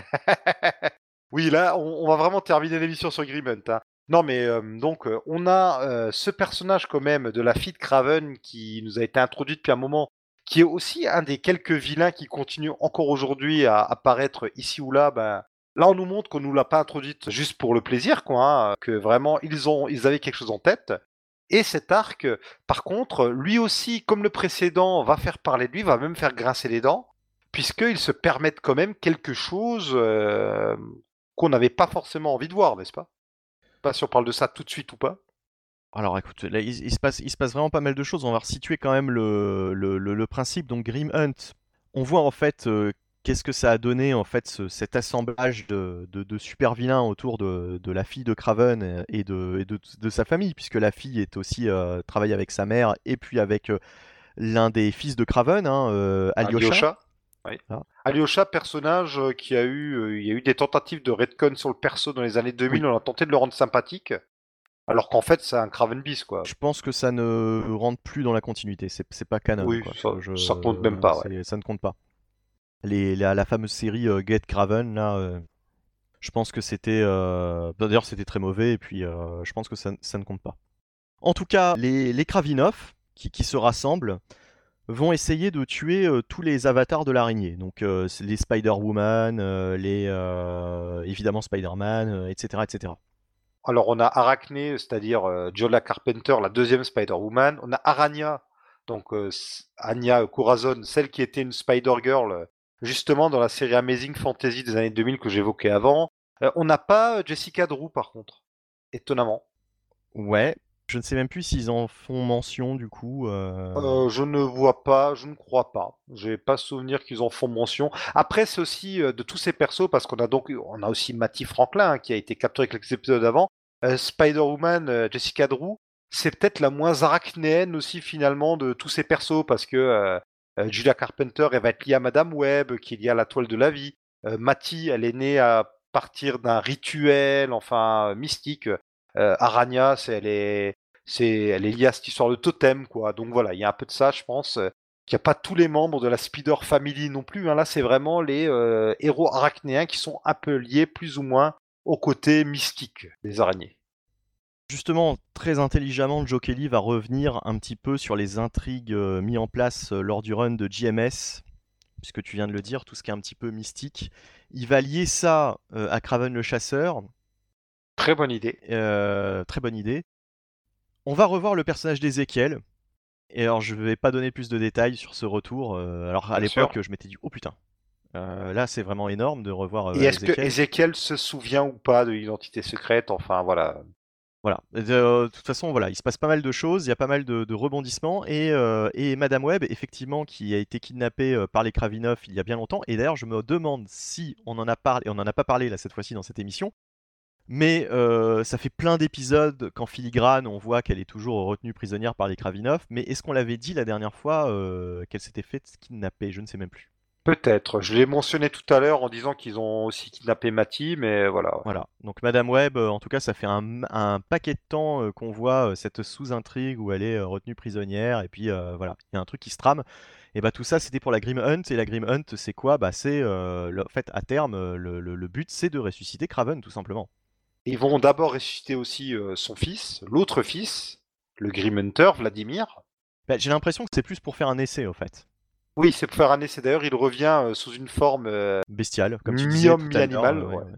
Ouais, c'est un homme lion. Craven, il porte euh, une tenue lion. Lui, c'est carrément un homme lion. Ouais, lui, c'est Vladimir, hein, c'est ça, hein, tu viens de le dire. Ouais, c'est Vladimir. Vladimir qui avait été tué par Ken. Ken, qu'on revoit dès le début de, d'ailleurs de cet arc. Oui. Et c'est d'ailleurs dans cet arc où je te dis, il, il s'améliore, on va dire, un petit peu physiquement, même s'il est toujours très marqué. Mmh prend un petit peu plus soin de son look à partir de là. Voilà, c'est, euh, il devient un peu plus propre sur lui. Et Ken qui va avoir un, comment dire, un rôle euh, très très important et aussi très intelligent dans cet arc. Totalement, ouais. Et alors ça va rappeler plein de choses. Ça va rappeler euh, The Other de Straczynski, notamment à la fin de cet arc. Voilà, il y a, l'un des épilogues euh, qui, renvoie à The Other. On se dit. Ils ah, ont ça en tête. Hein. Je pense qu'ils l'ont en tête, ça. Voilà. Et, c'est même à se demander si la, dernière chasse de Craven, euh, donc l'arc, euh, l'arc mythique de, de JM Matisse comment dire, n'avait pas des, des origines euh, un peu plus mystiques euh, que l'on ne pouvait l'imaginer à la base, quoi, en fait. Joe Kelly euh, essaye de, de lier un petit peu les scénarios de, de JMS et ceux de Dematteis, quoi, pour, pour ce Green Oui, parce que Craven pète complètement les plombs dans la chasse. euh, Pour lui, vraiment, il doit incarner l'araignée, ça devient mystique, euh, alors que bon, le... on sait pas trop, est-ce qu'il y a quelque chose de mystique ou est-ce qu'il pète juste les plombs On avait juste l'impression qu'il pétait les plombs. C'est surtout, c'est surtout que à l'époque de la dernière chasse de Craven, il était fait référence euh, par JM Dematteis à euh, toute la l'imagerie du totem, en fait. Oui, oui. Puis surtout que Craven, c'est un personnage mystique, puisqu'il prend des potions euh, pour euh, améliorer euh, sa forme physique. Les potions, c'est de la potion magique, en fait. hein. Clairement, euh, Alors, il mélange des herbes pour faire de la potion magique, Craven. On n'a pas du tout parlé de ça, mais il y avait des backups. Alors je sais plus si les backups étaient uniquement dans Grim Hunt ou s'ils avaient commencé avant, mais des backups justement de JMD Mathéis lui-même, qui nous révèlent que dans le passé, Craven et Kane se sont rencontrés. Alors là justement, je suis en train de nous regarder parce qu'on a eu, euh, on a eu du, du lézard dans, euh, dans Web of Spider-Man. Il y a eu du, il y a du Craven, mais qui a, qui a pas été traduit en français. Non, mais c'est pas, pas dans. Web, c'est dans, en- Ah. dans Amazing. Dans Amazing. Dans euh, Amazing, il y avait des backups, il y avait des backups par JMD Mathéis dans un certain nombre d'Amazing, au moins dans 4, épisodes. Alors, est-ce que c'est uniquement durant Grim Hunt ou est-ce que c'est ou est-ce que c'est euh, comment dire Ah oui, euh, c'est pendant Grimmen. Si, si, si, c'est durant Grimmen, toi. Et j'ai alors, et alors, et alors ces- ces- ces- ces backups sont hyper intéressants et hyper importants. Déjà parce qu'ils sont écrits par JMD Mathéis, donc ça ne, ça ne trahit pas, si tu veux, le- l'œuvre originale de la, la dernière chasse de Craven, puisque c'est lui qui, qui fait ses backups. C'est un peu comme s'il mettait son seau, comme s'il approuvait en fait. Exactement, mais en plus, alors moi je l'ai compris comme ça, il révèle à demi-mot que s'il y a eu la dernière chasse de Craven, c'est parce que Kane a rencontré Craven à l'époque de son, de son, de son, comment dire, de son errance à Oui, travers oui, les ça me revient là, oui. Je le revois sur sa moto là. Voilà, donc il, il rencontre Craven, euh, les deux, les deux s'affrontent, et c'est de cette défaite que lui, euh, que lui inflige Kane que Craven aurait eu cette obsession de tuer l'araignée et de devenir la- de devenir l'araignée. Donc là, Dematis nous dit que c'est peut-être Kane qui a provoqué en fait le, ce cercle, ce cercle vicieux de la, la dernière chasse de Craven, de l'obsession de Craven, quoi. Ouais. Alors j'ai trouvé ça vraiment très très intéressant comme révélation. Tout le monde est là. Il y a aussi euh, Ouais, du- il y a tout le monde, il y a du monde. Oui, il y a du monde.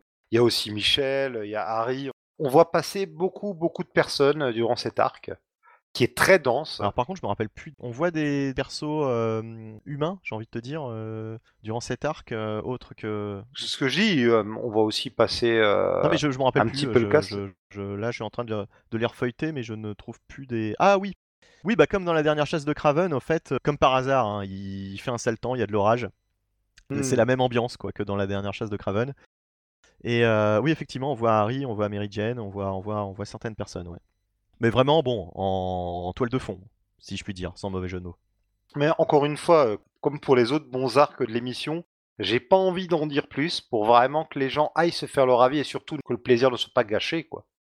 Bah, je dirais que on a souvent l'habitude des résurrections bidons où on se dit oh ils auraient Mhm. mieux fait de pas le ressusciter. Là franchement j'ai pas eu du tout cette impression. Je trouve sa résurrection euh, parfaite. Ouais, la façon dont il réagit à sa résurrection est assez surprenante et Ouais. correspond bien au personnage. Et justement, euh, n'entache pas, je trouve, euh, la dernière chasse de Craven. Voilà. La façon dont Craven euh, réagit, ben, c'est cohérent par rapport à ça. Il y a un peu, alors c'est de l'alchimie, il y a de l'échange équivalent, j'ai envie de dire, parce qu'il y a des gens qui viennent, mais il y en a qui partent aussi. hein.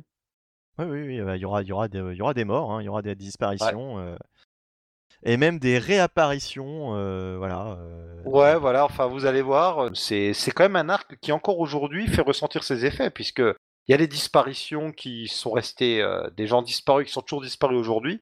Et allez, énième petit clin d'œil au run de Spencer, l'arc Hunted, donc chassé, qui est sorti euh, il y a quelques temps en français euh, de Nick Spencer. que j'ai quand même moins aimé, hein, je dois le dire que. C'est vrai? Ah oui, que, que Grim Ah, Hunt, oui, oui, oui. Moi j'ai moins aimé Hunted que Grim Hunt. Et euh, ça restait dans les, dans les très bons arcs de Spencer hein, quand même. Oui, ça reste, c'est un de mes arcs préférés, alors que pourtant, euh, je savais pas trop, je n'étais pas plus enthousiaste que ça. Et il boucle super bien la boucle, en fait, Mhm. Spencer. Ouais. Je trouve vraiment, il boucle la boucle, quoi. Si, euh, vraiment, si Grim Hunt vous plaît, allez jeter un œil à cet arc-là.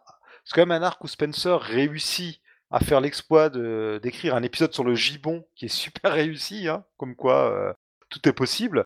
Non, vraiment, euh, finalement, le retour de Craven, euh, on craignait beaucoup et ça a apporté des bonnes choses. Et j'ai pas l'impression qu'il ait été surexploité non plus une fois revenu Craven. Non, non, non, mais c'est ça qui est bien. Cet arc aura va aussi lancer une série. alors je crois que c'était une série Scarlet Spider. Oui, bah oui, dans oui, le oui. Ouais. Avec notamment bah, Ken hein, comme Avec protagoniste. Kane, oui. Ken qui va être pas mal changé par ce qui se passe dans Grim Hunt. Ouais, et c'est justifié qu'il change en fait par la suite, aussi bien physiquement que psychiquement. Et ça aura aussi des répercussions dans Spider Island de Dan Slott. Donc comme quoi, c'est ça qui est extraordinaire, c'est de euh, démêler tous les fils de la continuité, euh, encore une fois sans mauvais jeu de mots avec Spider-Man, mais, euh, mais c'est exactement ça, et qu- quel plaisir quoi, en fait. Ouais, ça qui est bien ici, c'est que à la fois on raccroche avec la dernière chasse de Craven, mais avec les totems de, euh, de JMS, et puis euh, avec la toile de la vie de euh, Madame Web, tout le versant un peu mystique de Spider-Man, ils essaient d'en faire quelque chose. Et ils y arrivent. C'est surtout Et ça ils y arrivent. Alors que, alors que justement, Slot, quand il va essayer de faire la même chose en utilisant Morlun et toute sa famille dans Spider-Verse, eh ben, j'ai trouvé qu'il a complexifié inutilement la mythologie, mais qu'il n'a pas, euh, Ah, totalement. il n'a pas su apporter d'explication en fait. Surtout que Morlun, finalement, bah, ils font un peu doublon avec sa famille, avec la famille Craven. Une famille Craven alternative aurait très bien pu faire euh, ce rôle-là, en fait. Oh putain, ils auraient pu lier les deux en fait, je me dis. Oui, ils auraient pu lier les deux, ouais. Par contre, ce qui est dommage, c'est que Matty Franklin, je crois que elle, il y avait tout un truc, euh, genre quand elle a été créée, le, le Gathering of Five ou je sais pas quoi, ça c'est pas vraiment euh, référencé. Tout le monde a oublié ce Non, parce fait. que c'était juste avant le relaunch de Burn et, euh, et, euh, et franchement, euh, c'était pas en soi une bonne histoire, donc bon. D'accord, parce que c'était aussi un truc mystique Oui, et tout. oui, ça aurait été intéressant, mais bon, ils sont pas allés jusque-là. Ouais, voilà, ok. J'ai envie de dire tant pis, au- autant référencer surtout les bonnes histoires. Oui, oui, puis il y a tellement de choses. Il y a aussi Anya qui, elle aussi, descend les totems. Enfin, voilà, a- et c'est tellement riche déjà que euh, ils n'allaient pas non plus trop complexifier le tout. Par contre, alors, on n'a pas dit euh, qui accompagnait Joe Kelly. hein, c'est euh, bah, Michael Lark et Stefano Godiano. Ah, t'as dit, euh, t'as dit Michael Lark, puisque je crois qu'on Ah, avait dit qu'il y a... oh, bah, il me semble, puisqu'on avait dit que graphiquement euh, c'était vraiment, c'était vraiment bien. Bon, alors, non, oui, alors je pas confonds pour... avec, non, euh, non. Et il y a aussi Marco Cagretto qui arrive un peu sur la fin. Et c'est Max Sumara qui accompagne JM de Mathéis pour les backups. Et aussi Matthew Soussouf tout à la fin pour Grim Hunt pour la conclusion. D'ailleurs, euh, petite anecdote, j'avais tellement aimé Grim Hunt à l'époque que ça avait fait l'objet d'un podcast unique euh, sur Grim Hunt, euh, sur bah, un site qui n'existe plus, hein, à savoir Comics Chronicles, voilà. D'accord. Avec notamment Kiwi, hein, qu'on salue, que, que je salue de ce geste. Salut Kiwi, si tu nous écoutes. Je déconne, mais euh, j'espère qu'il va bien du coup. D'ailleurs, c'est dommage, tous ces podcasts ont été perdus. Si vous avez, euh, par grand hasard, Ah bah Les alors moi, je dois les avoir sur des disques, Chronicle. je dois les avoir Ah, sur disques. même. Ah oui, je pense, je pense quand même que euh, fort heureusement je les ai. Mais en- en- en- tu, tu- tu fais bien de le dire parce que si ça tombe, je me, je me fourvoie et peut-être que peut-être qu'il y en a que, que je n'ai pas euh, que je n'ai pas récupéré ou que, ou que j'ai perdu tout simplement avec les années. j'ai téléchargé une grande partie et j'ai tout perdu avec le temps. Donc, euh, si vous en avez, faites-nous On savoir. n'en a pas fait non plus tant que ça. Mais bon, il y avait quand même euh, quelques trucs euh, qui, je pense, valaient le détour et qui, restent intemporels. Par exemple, celui sur Grim Hunt, euh, effectivement. Et il serait intéressant à écouter par rapport à, à ce que tu dis là, tu vois, Mhm. sur cet arc. Donc, Bah oui, parce que de toute façon, à l'époque, on n'avait pas, euh, on n'avait pas, on savait pas quelles allaient être vraiment les conséquences. Donc là, Ouais. euh, là maintenant, euh, comme je dis, Spider Island, tout ça, Spider-Verse, euh, la série Scarlet Spider, enfin, il y aura, il y aura, il y aura des conséquences à Grim Hunt.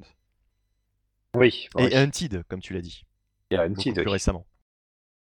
On va conclure du coup euh, cette, ce- ce- cette troisième euh, partie de Brand New Day. On arrive à la fin. hein. Euh, là, il nous reste vraiment deux gros morceaux, on va dire. Deux gros morceaux, donc on fera une quatrième partie. On reviendra sur euh, les deux gros morceaux.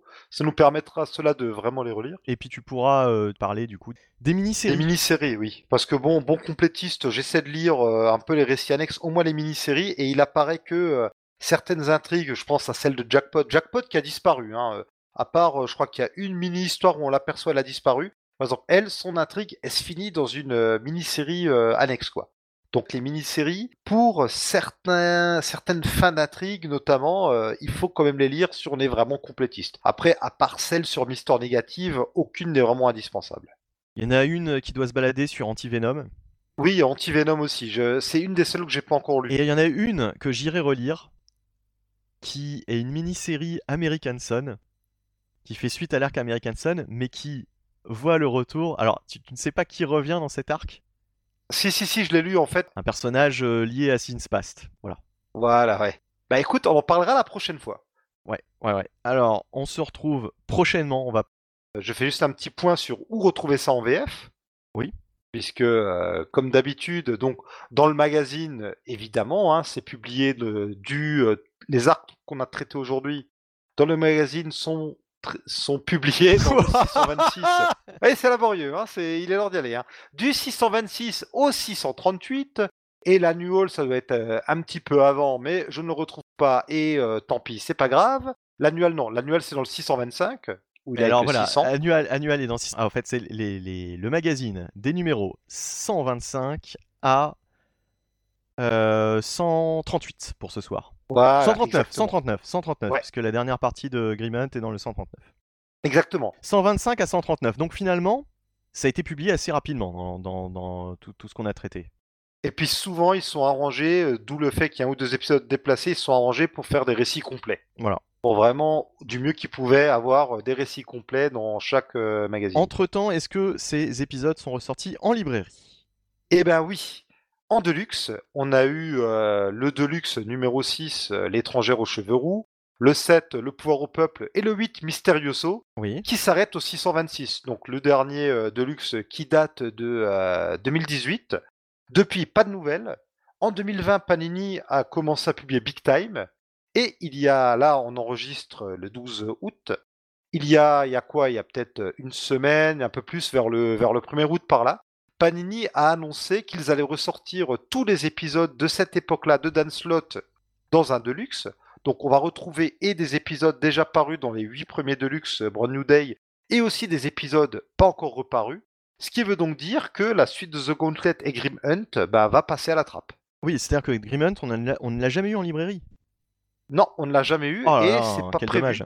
Quel dommage, parce que c'est le, le, le- c'est le meilleur arc. Ouais. Enfin, c'est l'un des meilleurs arcs en tout cas. L'un des plus importants.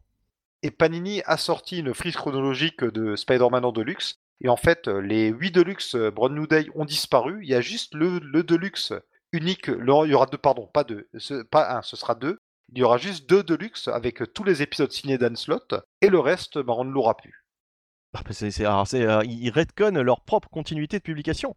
Ouais, c'est très, c'est très bizarre. Ah Donc, là, voilà, il restait. euh, vu que les mini-séries ne les publiaient alors, pas, il restait Ah, deux, quand tu trois dis- quand tu- Deluxe. quand tu- quand tu- bah, quand tu dis que ça n'existe plus, est-ce que tu penses qu'ils vont être difficilement trouvables maintenant, même c'est. Ben, je pense, vu que dans leur frise, tout ce qui compte pour cette période-là, c'est euh, c'est les deux Deluxe avec les épisodes de Dan Slott. C'est complètement donc dire là. que le...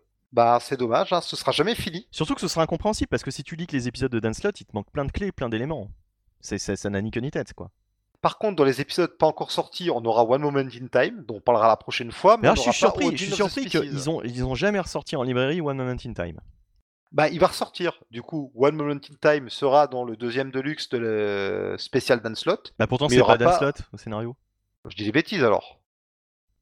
Ah, mais Dan Slott ne fait rien du tout.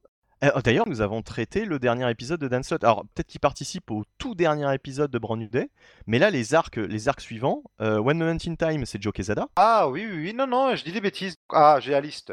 En gros, là-dedans, on aura donc on aura New Ways to Die, euh, Paparazzi, euh, Molten Man, Face Font, le numéro 600, Mysterioso, Mister Négative, ça je crois que c'est Bah, ça c'est doit être un one shot. 621. Oui, c'est le 621 dont on a parlé Non, tout à c'est le l'heure. 621. euh, Dark Reign, voilà, ça c'est un one shot. Il avait fait un one shot The List ou un truc dans le genre, je crois que c'est Ouais, ça. mhm.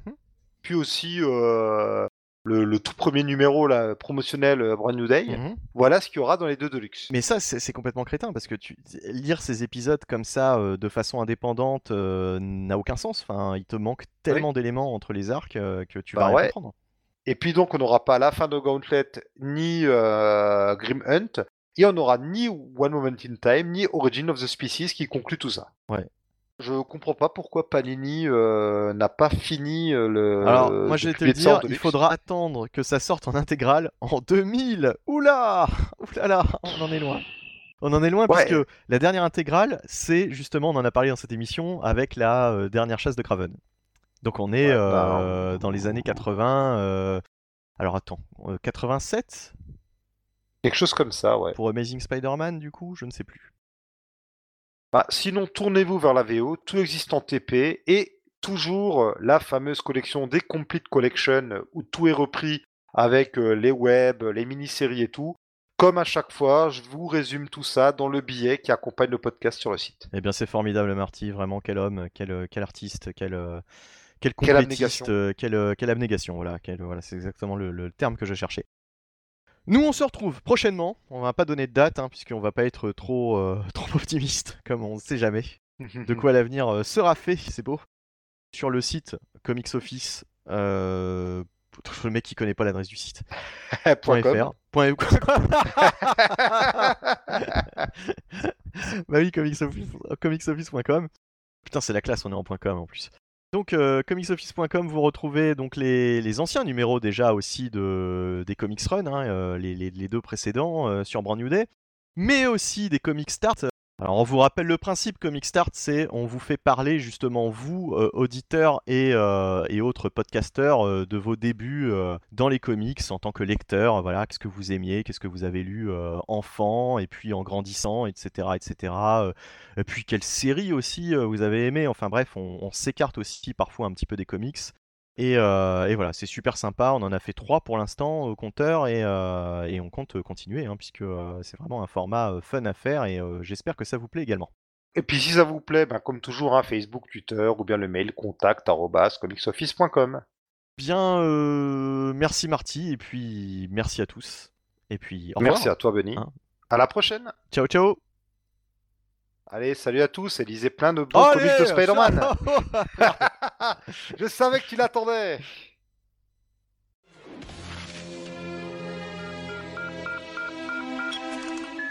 Robbie, qu'est-ce que vous fabriquez?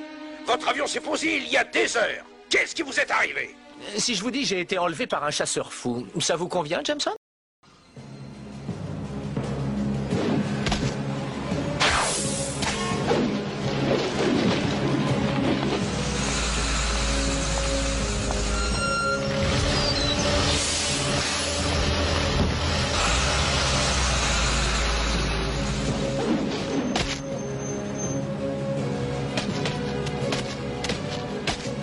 Je vais changer de méthode. Je laisse trop Craven mener la partie, c'est mauvais. C'est lui que je vais essayer de trouver. Mais où?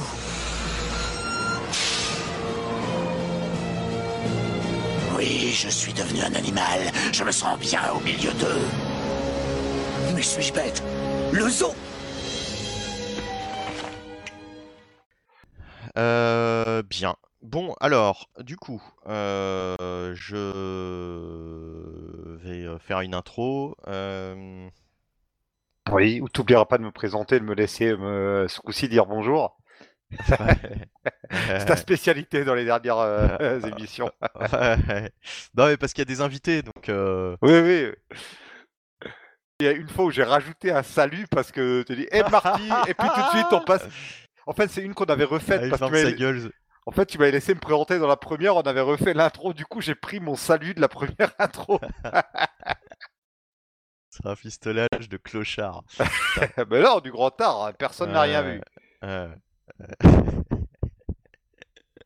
Ou alors fais gaffe, quand tu rigoles, ça te tape bien dans le micro par contre. Oh merde. Si tu peux éloigner peut-être un peu le micro de ta bouche ou... Bah, pas trop non plus, quoi. Non, bon, fais ce que tu peux. Euh, voilà, fais ce que tu peux. Enfin, j'ai rien changé au. Parce qu'à l'habitude.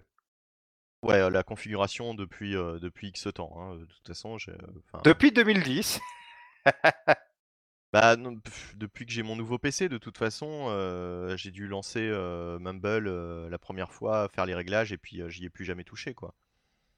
Donc, euh, donc on en a enregistré euh, comme ça, mais donc. euh, Non, non, bon. Alors, bon allez, donc, on y va. on y va, on y va.